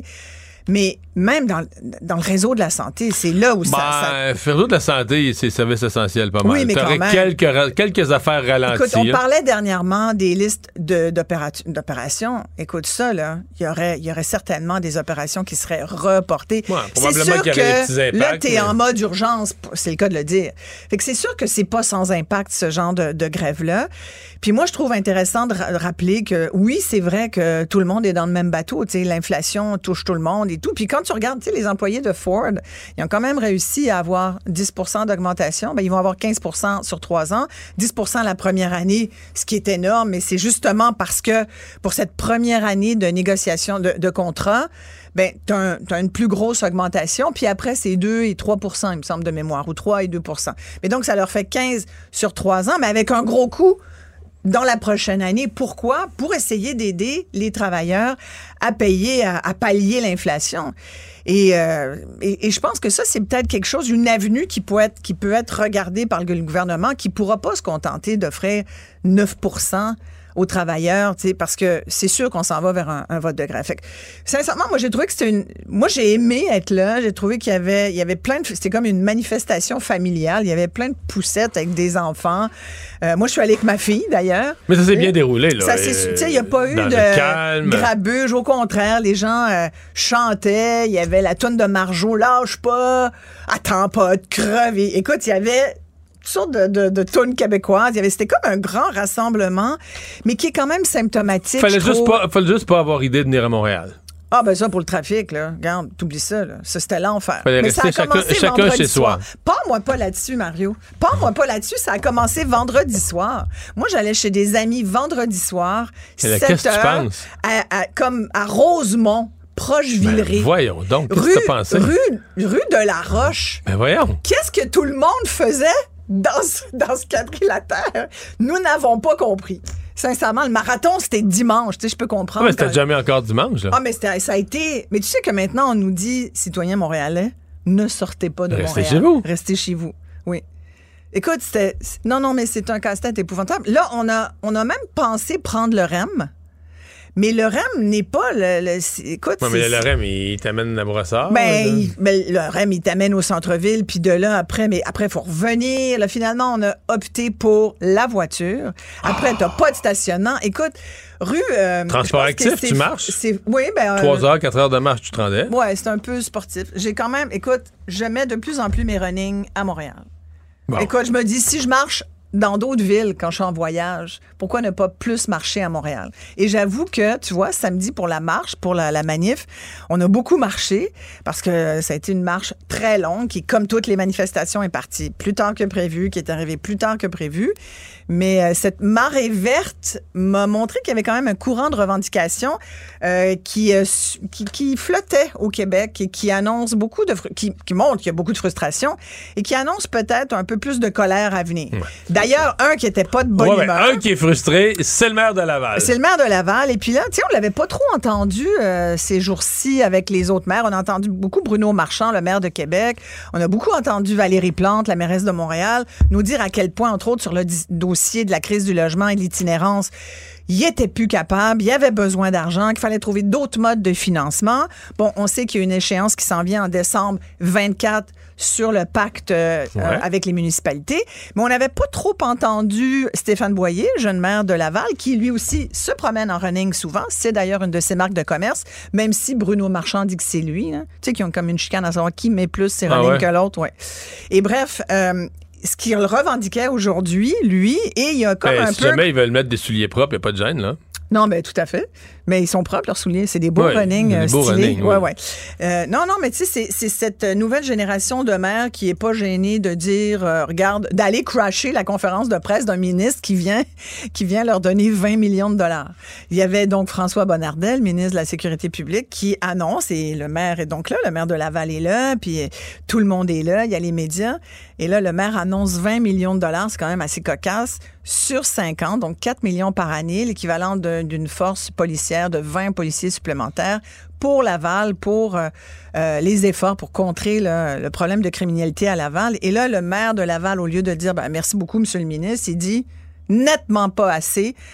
Pour, lui, c'était honteux. Il était vraiment pas de bonne humeur. Puis il a dit est-ce qu'un citoyen de Laval est moins important qu'un citoyen de Montréal et il donnait des données quand même, il donnait des, chiffres intéressants. Toi, c'est vrai qu'aujourd'hui, euh, il n'y a pas que le maire Boyer qui le dit, c'est vrai, il y a des documentations là-dessus. La criminalité à Laval fait, est, est- est- est à peu près à la, à la hauteur de la criminalité de la plupart des grandes villes nord-américaines au prorata de la population. Puis il disait, nous, à Laval, on a 1,37 policiers par habitant, puis il y en a 2,5, mettons, à Montréal. Nous, on a 20 millions de dollars et Montréal s'est fait donner 250 millions de dollars. Nous, au prorata de notre population et de Ouais. nos problèmes, on devrait avoir trois fois plus, soit 60 millions.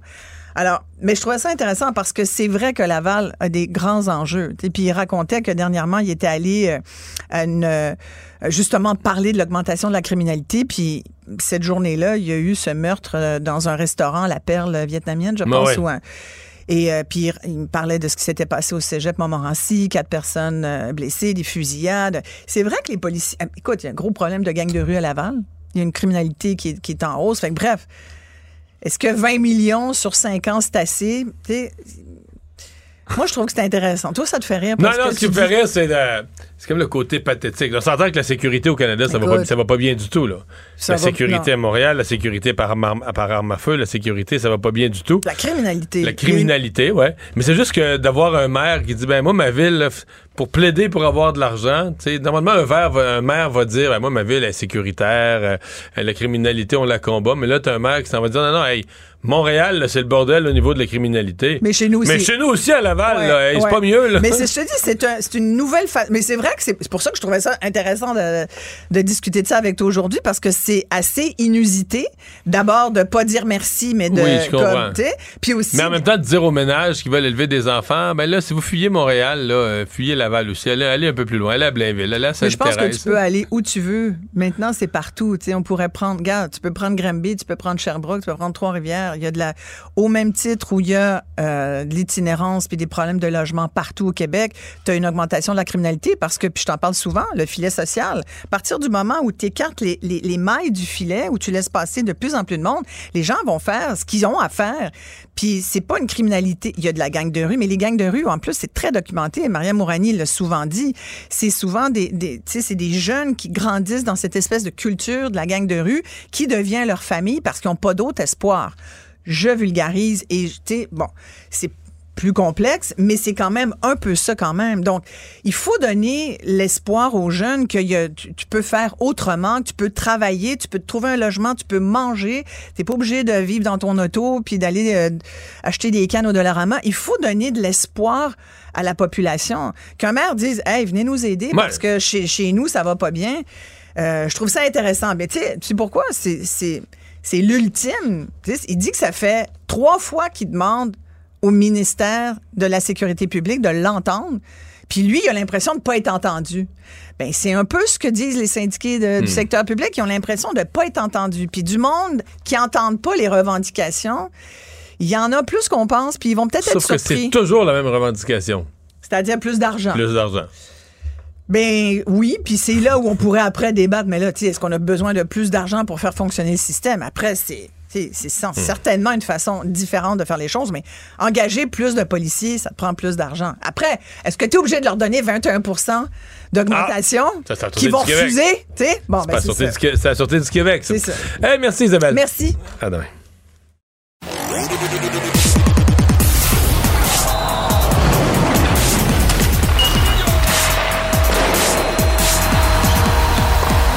Jean-François Barry, un chroniqueur pas comme les autres. Salut Jean-François. Oui. Euh, donc, euh, les, euh, les Canadiens qui sont en action ce soir pour la première fois où les adversaires ne sont pas d'autres Canadiens. Non, c'est ça, là. Fini les matchs blancs contre rouge. Pour vrai, là, ça commence à être excitant. Là. On s'approche, euh, mine de rien, c'est le 11 octobre, le début de la saison. Là. Fait que euh, il reste quoi? euh, 17 16 jours. jours, ouais, près? 17 jours. 16 jours, donc euh, puis après ça, ça va être le début de l'année. Euh, le Canadien, cette année, qui joue un peu moins de matchs hors concours, on a demandé d'en avoir moins. Ça permet de garder moins de joueurs, euh, d'épuiser moins nos joueurs aussi avant le début de la saison. Et là, ben, ce qu'on a hâte de voir, c'est comment l'organisation du Canadien a évalué ses joueurs. Tu sais, on peut le voir par rapport à comment Martin Saint-Louis a fait ses trios. là. On voit ceux qu'on, de qui on espère voir de belles choses, ceux qui ont peut-être une chaise plus offensive, une chaise plus défensive. Fait que ça commence ce soir. Veux-tu savoir qui sera dans l'alignement du Canadien? Bien sûr. Parce que je me dis, il y en a tri- toujours quelques-uns là-dedans qui ont impressionné jusqu'à maintenant. Puis là, on va leur donner une coupe de match pré-saison pour voir, OK, contre un vrai adversaire, une autre équipe, suis sérieux? C'est-tu vraiment un joueur qui pourrait peut-être nous surprendre et être prêt pour la Ligue? Parce que là où l'année passée, a surpris tout le monde. Exactement. Est-ce qu'il y a de la place cette année pour ça? J'en doute. Mais l'autre affaire, c'est que tu veux toujours être le premier rappelé. C'est que les autres se disent peut-être. Prenons l'exemple de Joshua Roy. OK? Joshua Roy, ce soir, qui va jouer avec Ilonen et Owen Beck. Donc, deux autres beaux espoirs. Martin Saint-Louis en a parlé en bien aujourd'hui. C'est euh, c'est un choix de quatrième ou cinquième ronde, Joshua Roy. Mais s'il est en train de brouiller les cartes, Kent Hughes, lui, il veut le voir parce qu'il veut se dire, à un moment donné, si j'ai la chance de passer tel joueur qui est présentement dans notre top 9, j'ai Joshua Roy qui s'en vient. Tu sais, ça, ça se prépare quand même, ces, ces choses-là. Les autres veulent voir où est-ce qu'il se situe. Donc, Roy avec Beck et Ilonen, on va regarder ça. Il y a Petzetta avec euh, Sheps et euh, Farrell. Moi, j'ai hâte de voir Sean Farrell qui n'a pas eu un camp extraordinaire. Tu te souviens, lui, il était monté à la fin de l'année Ouais. passée avait tout brûlé du côté des États-Unis. Euh, il est pas gros. Euh, J'ai hâte de voir ce que ça va donner. On n'en a pas beaucoup entendu parler jusqu'à maintenant. Euh, le trio qui a fait très très bien au camp à Slavkowski avec Newhook et Anderson, bon, on les place à nouveau ensemble. Et ça, ça pourrait être un trio. Ça pourrait être le troisième trio du Canadien cette année. ça- ça pourrait vraiment être ça. là. Et euh, l'autre trio, ben, c'est Xavier Simoneau, à qui on donne une chance. Moi, je trouve que c'est une belle tape dans le dos pour euh, Xavier Simoneau, euh, qui est toujours un fier compétiteur avec le Rocket. Condotta, qu'on a vu aussi l'année passée. Et l'autre, c'est Nathan Légaré, qu'on va observer de près. Nathan Légaré, on l'a eu dans la transaction, là, souviens-toi. OK, mais il n'y a pas beaucoup de réguliers, là. Et Anderson, Newhook, là, qui est un nouveau a- qui est du Colorado, mais qui est d'habituel, mais il n'y a pas tant que ça. Il n'y a pas de. Suzuki. Petzetta, ouais. Pas de Suzuki, pas de Caulfield, pas de Monahan. Non, non, ces gars-là, d'après moi, vont arriver plus à l'entour du troisième match. Là, on va faire une autre vague de coupures, à mon avis. Là. Il y a eu quatre gars qui ont été coupés hier, des gars qui retournaient junior. J'ai comme l'impression que on va leur faire jouer ce match-là, puis peut-être le prochain, puis après ça, il va y avoir une autre vague de coupures pour tranquillement s'en aller vers l'alignement. Par contre, à la défensive, Mario, euh, si on enlève nos euh, euh, Madison et Savard, les autres sont quand même pas mal là. Donc, Jacky est là ce soir. Lui qui, on le sait, s'était blessé l'année passée, doit avoir bien hâte de jouer, tester son épaule comme il faut. Euh, Barron est là aussi, Harris et Goulet.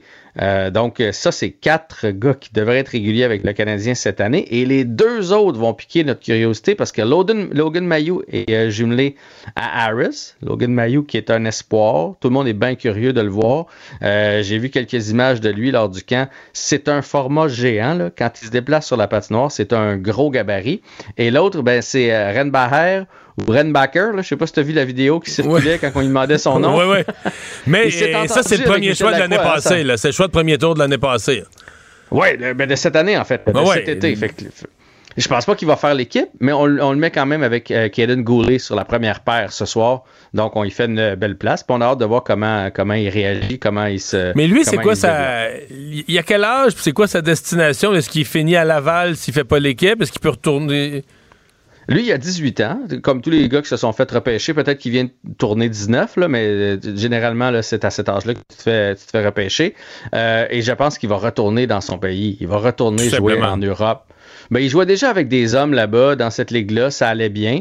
Écoute, il pourrait rester avec le Rocket de Laval si on juge qu'il a besoin de s'adapter aux patinoires nord-américaines. Ce serait ça, ce serait le seul enjeu. Mais en même temps, euh, faire le Canadien, ça, ça je pense pas, là. pas, pas cette année. Puis je pense que s'il y a une leçon à retirer, c'est que brûler les étapes, c'est pas, c'est rarement payant. On va se le dire. Bon, on l'a fait avec. euh, Avec Slav. avec Kotkaniemi d'abord, euh, Slavkowski l'année Galchenyuk. passée. Ouais, c'est ça. À date, c'est pas, c'est pas payant. Puis tu, regardes euh, Lafrenière, puis tu regardes Shane Wright euh, l'année passée. Puis c'est- rare ceux qui arrivent puis qui cassent tout à la première année, particulièrement à la défensive. Donc pourquoi pas lui donner euh, du millage et l'amener quand il sera prêt. Euh, c'est un projet, là. Le, le but, c'est qu'il soit avec nous de 21 à 38 ans. C'est ça le but. Il y a du football ce soir? Ben ouais, qu'est-ce que tu vas regarder? Tu vas regarder le Canadien ou tu vas non, je regarder vais pas regarder le? Canadien, je vais regarder les Eagles. C'est quand même curieux de voir ce que ça va donner parce que là, il avait joué l'autre, il avait joué l'autre jeudi. C'est, comme le maximum de préparation. Parce à part que quand tu as une semaine de congé, mais c'est le maximum de préparation que tu peux avoir. Tu joues le jeudi, après ça, tu joues pas le dimanche, tu joues le lundi de l'autre semaine. Ça te fait quasiment 11 jours là, de préparation. Pour une attaque euh, qui m'avait un petit peu déçu. Ils ont, écoute, ils ont deux victoires, zéro défaite, là, mais t'as l'impression qu'à l'attaque, il restait des ajustements à faire. Euh, Puis là, ils jouent contre une bonne défensive, fait que ça va être Ben quand oui. même un bon test de voir est-ce que l'attaque s'est remis, euh, remis à l'endroit là. Ouais, puis les Bucks sont 2-0. Ils ont toujours eu une bonne défensive dans les dernières années. Puis là, ben, cette année, c'est Baker Mayfield qui se présente là-bas, qui, qui était très bon avec les Browns, qui était promis un Ouais, bel avenir, qui a est après devenu, ça, euh, c'est ça, qui a fait des conneries. Il a plié les genoux un peu à un moment Ouais, donné. ouais, il est, vu, il est très mal vu, mettons, par les commentateurs et analystes. Moi, je continue à penser que s'il est sérieux, ça peut être un corps qui a bien de l'allure, ça peut être un corps qui a de l'avenir, qui peut se replacer. En tout cas, les Bucks misent sur lui. À date, il y a deux victoires, mais c'est pas, il n'y a pas tout arraché, là. hein.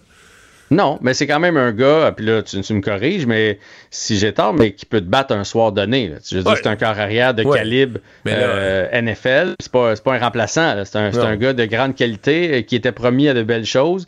Bon, il n'a pas exactement livré ce dont à quoi tout le monde s'attendait, mais, mais ce soir, Il peut sortir jeune, une ouais. belle performance. Hey, euh, tu sais, c'est qui quand même hier, c'était un dimanche de la NFL, là? tu sais, c'est qui qui était la plus grande vedette de la Ligue hier? Ben oui, c'est Taylor Swift. Ben oui! C'est- Taylor Swift de loin, là.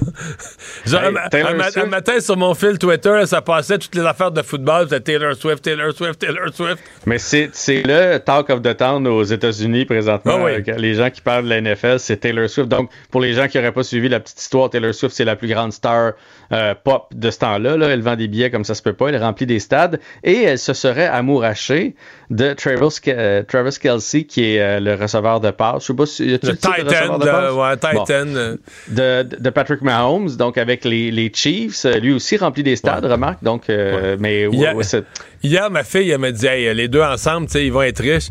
J'ai dit non. Pour Taylor Swift, Travis Kelsey, c'est un pauvre. C'est elle qui va payer au restaurant. Salut, à demain. Salut. Une mémoire infaillible. Impossible de lui en passer une petite vite. Des opinions différentes. Cube Radio. Cube Radio. En direct à LCN. Alors, une monumentale bourde à Ottawa et des excuses aujourd'hui de la part du président de la Chambre des communes, Anthony Rota. C'est notre entrée en matière à l'ajout des analystes. Alors, une autre semaine bien chargée qui s'annonce. Bonsoir, vous trois. Bonsoir. Bonsoir.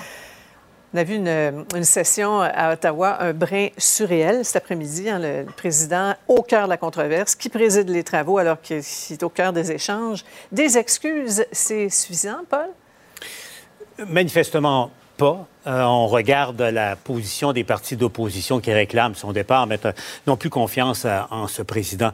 Euh, Sophie, la, bourde est, tellement grave et porte tellement à, à- à conséquence qu'on voit pas comment ça peut être réparé.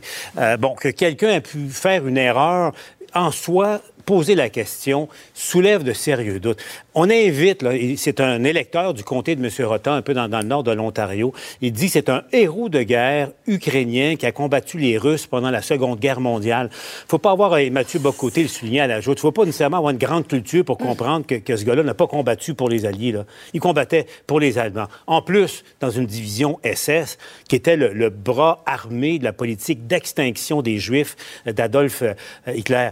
Il y a une gradation dans le code criminel. Par exemple, en cas de négligence criminelle, c'est une chose. Négligence criminelle causant des blessures, c'est autre chose, ou la mort. Et je pense que ce que M. Rota a commis, euh, c'est vraiment très grave, très, très grave autant pour l'image du Canada que pour euh, sa Ouais. propre image à lui. Tu dis, Paul, il y a plusieurs motions là, qui ont été déposées. Bon, le premier ministre n'était pas en chambre, mais il a répondu aux journalistes. Euh, Un extrait suivi du chef conservateur un petit peu plus tard pendant la, la période de questions. va sans dire que c'est profondément gênant pour le Parlement du Canada. Le premier ministre et seul le premier ministre est responsable pour le succès de toutes les visites des leaders internationaux ici au Canada. Bon, M. Trudeau et ses troupes doivent euh, porter le chapeau un peu, beaucoup, passionnément, Emmanuel? Bien, à partir du moment où M. Trudeau, ce matin, j'aurais dit un peu, ce soir, je dis absolument. Pourquoi? Parce qu'à partir du moment où M. Trudeau n'est pas capable de se rendre compte qu'il faut joindre sa voix aux demandes de départ de M. Rota, c'est comme s'il il nous dit que des excuses, c'est suffisant. Et Sophie, au-delà de ce que Paul vient de dire, euh, c'est impardonnable, c'est impensable, mais ce qu'il y a de plus grave là-dedans en même temps, c'est que c'est même pas surprenant. Parce que en se levant et en rendant hommage à cet homme-là, c'est comme si le président de la Chambre des communes avait envoyé un signal à l'ensemble du pays en disant Savez-vous, des Ukrainiens qui ont appartenu à cette unité SS, il y en a plein au Canada. Puis dans le fond, c'est vrai que c'est des héros. Alors ça vient légitimer les efforts de ces anciens militaires-là pour réécrire l'histoire. C'est pas peu dire, Sophie, quand on pense qu'au Canada, ici, en 2023, il y a quand même, à ce jour, deux monuments qui honorent ces nazis en sol canadien à Edmonton, puis au Canada, euh, puis en Ontario. Oui, c'est incroyable. Mario, là-dessus? Ben, ben, il faut juste voir l'utilisation qu'en fait déjà le Kremlin et que va en faire le Kremlin pour comprendre. Là. Parce que dans l'histoire que, que, que Poutine, depuis le jour 1 de sa guerre, de son invasion, depuis le jour 1, il essaie de bâtir l'histoire. Ben oui, dénazifier. Donc, il y aurait quelque chose de nazi dans l'Ukraine, que lui aurait un devoir là, de, de, de, de, de se donner une mission, une opération militaire pour aller nettoyer. Puis il disait au début, les Ukrainiens vont nous accueillir en héros. Quand ils- Mais dans cette histoire inventée, il reste que tout à coup, ce qui est arrivé au Canada fit parfaitement, là, parce que là, il dit, garde, là, le Canada abrite, hein, héberge des anciens nazis de l'Ukraine, puis il profite du passage de Zelensky, puis Zelensky et les députés canadiens l'applaudissent dans les tribunes, ce qu'il fallait démontrer, là. Et donc, c'est, c'est- ça devient, une- c'est pas juste une gaffe face à l'histoire, mais c'est une gaffe géopolitique face à l'immédiat. En plus de l'outrage que c'est aux victimes de l'Holocauste, à l'histoire, mais c'est pas juste à l'histoire, c'est dans l'immédiat. Bon, on voit les propos d'ailleurs du porte-parole du Kremlin, puis je le comprends tout à fait ouais. de dire ça. Lui, là, le comme on pire, dit- Sophie, Oui.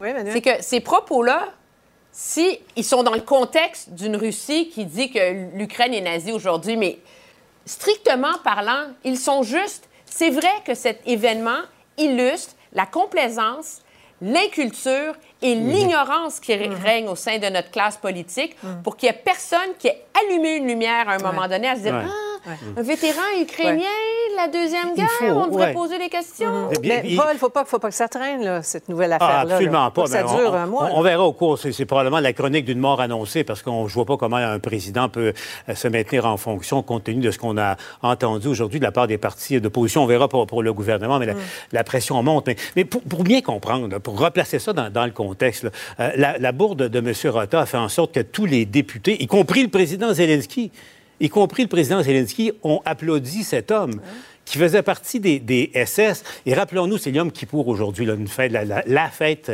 euh, juive euh, la, plus, la plus importante.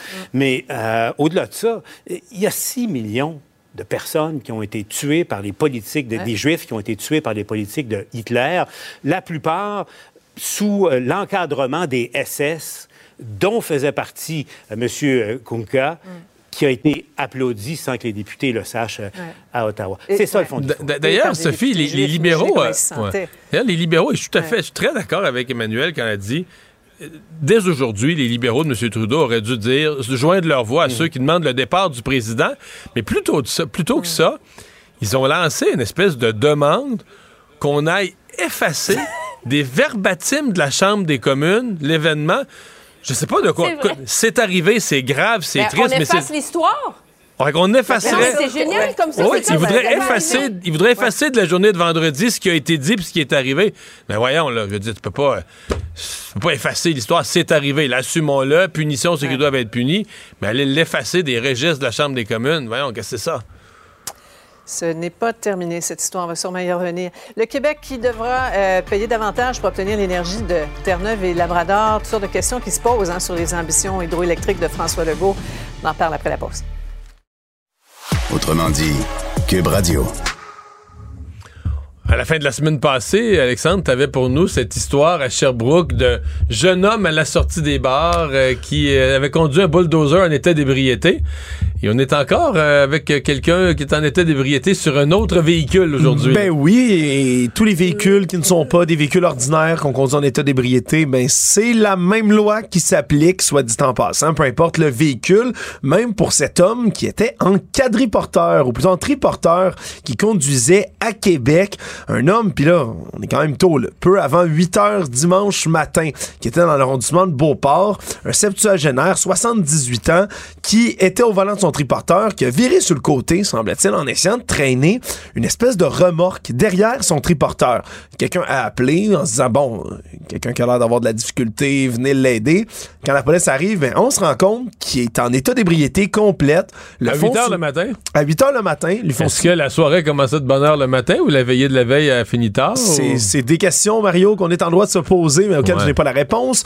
Mais semble-t-il qu'il faisait le double de la limite permise là, dans, d'alcool dans son sang au moment où on le fait souffler. Ce qui fait en sorte Est-ce ben, que le triporteur est considéré au sens de.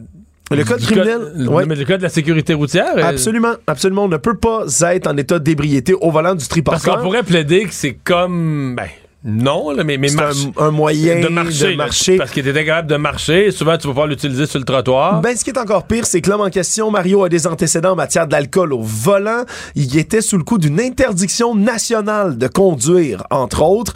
Et, ben, comme le code s'applique également, même pour un triporteur, ben, a été saisi le véhicule en question par les policiers. Sauf- Ils ont saisi son triporteur. Ils ont saisi son triporteur, ni plus ni moins, Mario. Mais ce qui est encore plus étrange, c'est qu'il essayait de tirer une remorque de 4 pieds par 8 pieds. Et un triporteur... 4 pieds par 8, c'est comme un vrai. Pas loin d'un vrai trailer. Oui, c'est comme une grosse remorque, ce qui a fait en sorte que le triporteur a sacré le camp à terre, Mario, sur le trottoir, littéralement. C'est pas fait pour tirer euh, des remorques des triporteurs, semble-t-il. Puis c'est très drôle parce que ce matin, le porte-parole du service de police de la ville de Québec a expliqué un peu les détails du cas et a dit ben il essayait de tirer une remorque de 4 pieds par 8 pieds évidemment compte tenu de la capacité de tir du triporteur et du fait qu'il a été en état d'ébriété, ça peut expliquer qu'il ait perdu le contrôle. Voilà, c'est une manière polie de dire qu'on ne peut pas Ouais. conduire quoi que ce soit comme véhicule en ayant consommé de l'alcool, surtout quand on a le double de la limite permise.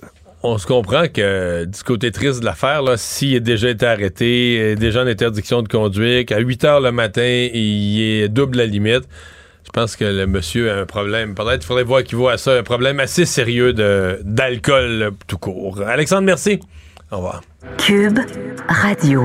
On commente l'actualité, on explique la nouvelle, on décortique l'information. Cube Radio. Cube Radio. En direct à LCN. We'd like to see what Mr. Legault uh, has to offer. Again, sh- show us the money. Show me the money! Notre montre va nous dire euh, niveau de décibels élevé.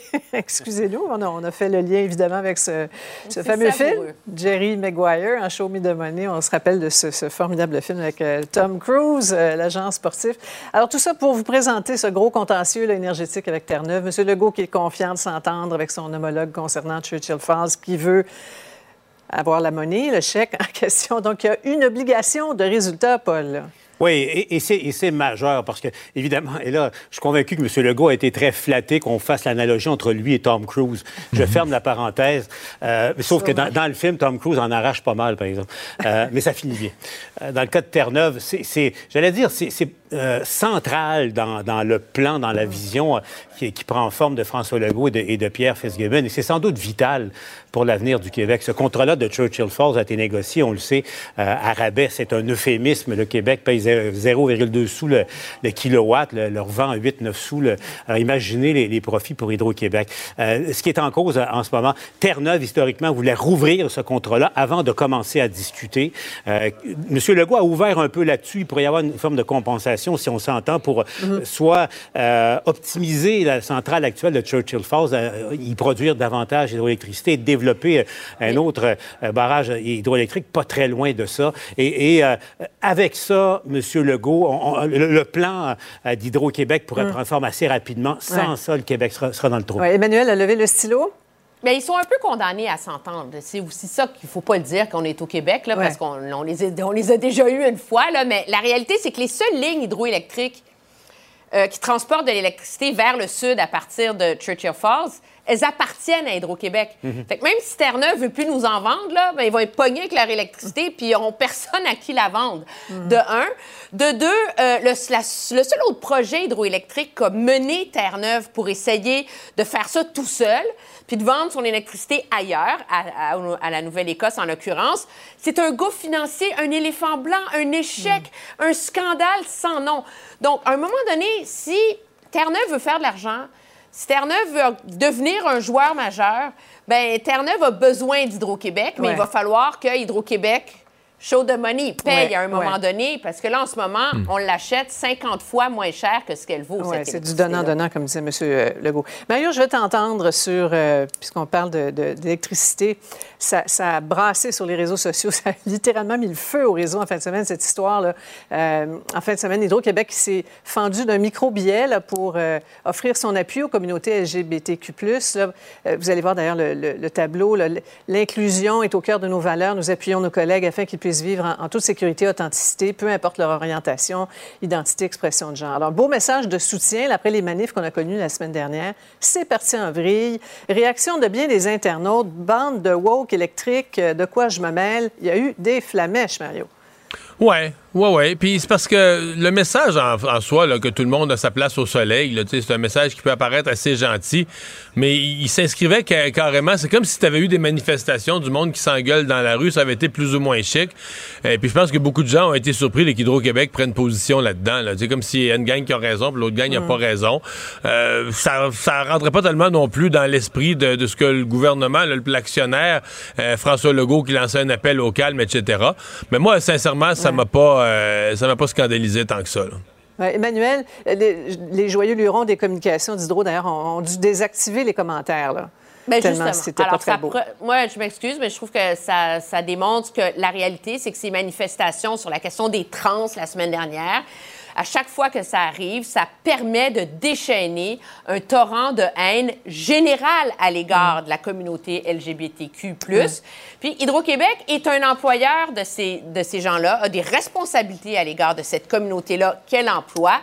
Et moi, je vois pas de scandale dans, euh, le, dans, dans le tweet euh, qu'ils ont envoyé du tout, du tout, du tout. Paul, un dernier mot? Et c'est ben, la- c'est- aussi la- beaucoup la, la réponse des gestionnaires des plateformes d'Hydro-Québec euh, qui font preuve de. Allez lire ça, ça vaut la peine, un humour décapant en temps normal. Mais je pense que la morale de, de l'histoire, dans ce débat-là, particulièrement en ce moment, il faut y aller avec des pincettes. Merci beaucoup. À vous Au revoir. On se retrouve demain. Au revoir. Autrement dit, Cube Radio. Ah voilà, c'est ce qui complète notre première émission de la semaine. Merci d'avoir été des nôtres. On se donne rendez-vous demain 15h30. Cube Radio.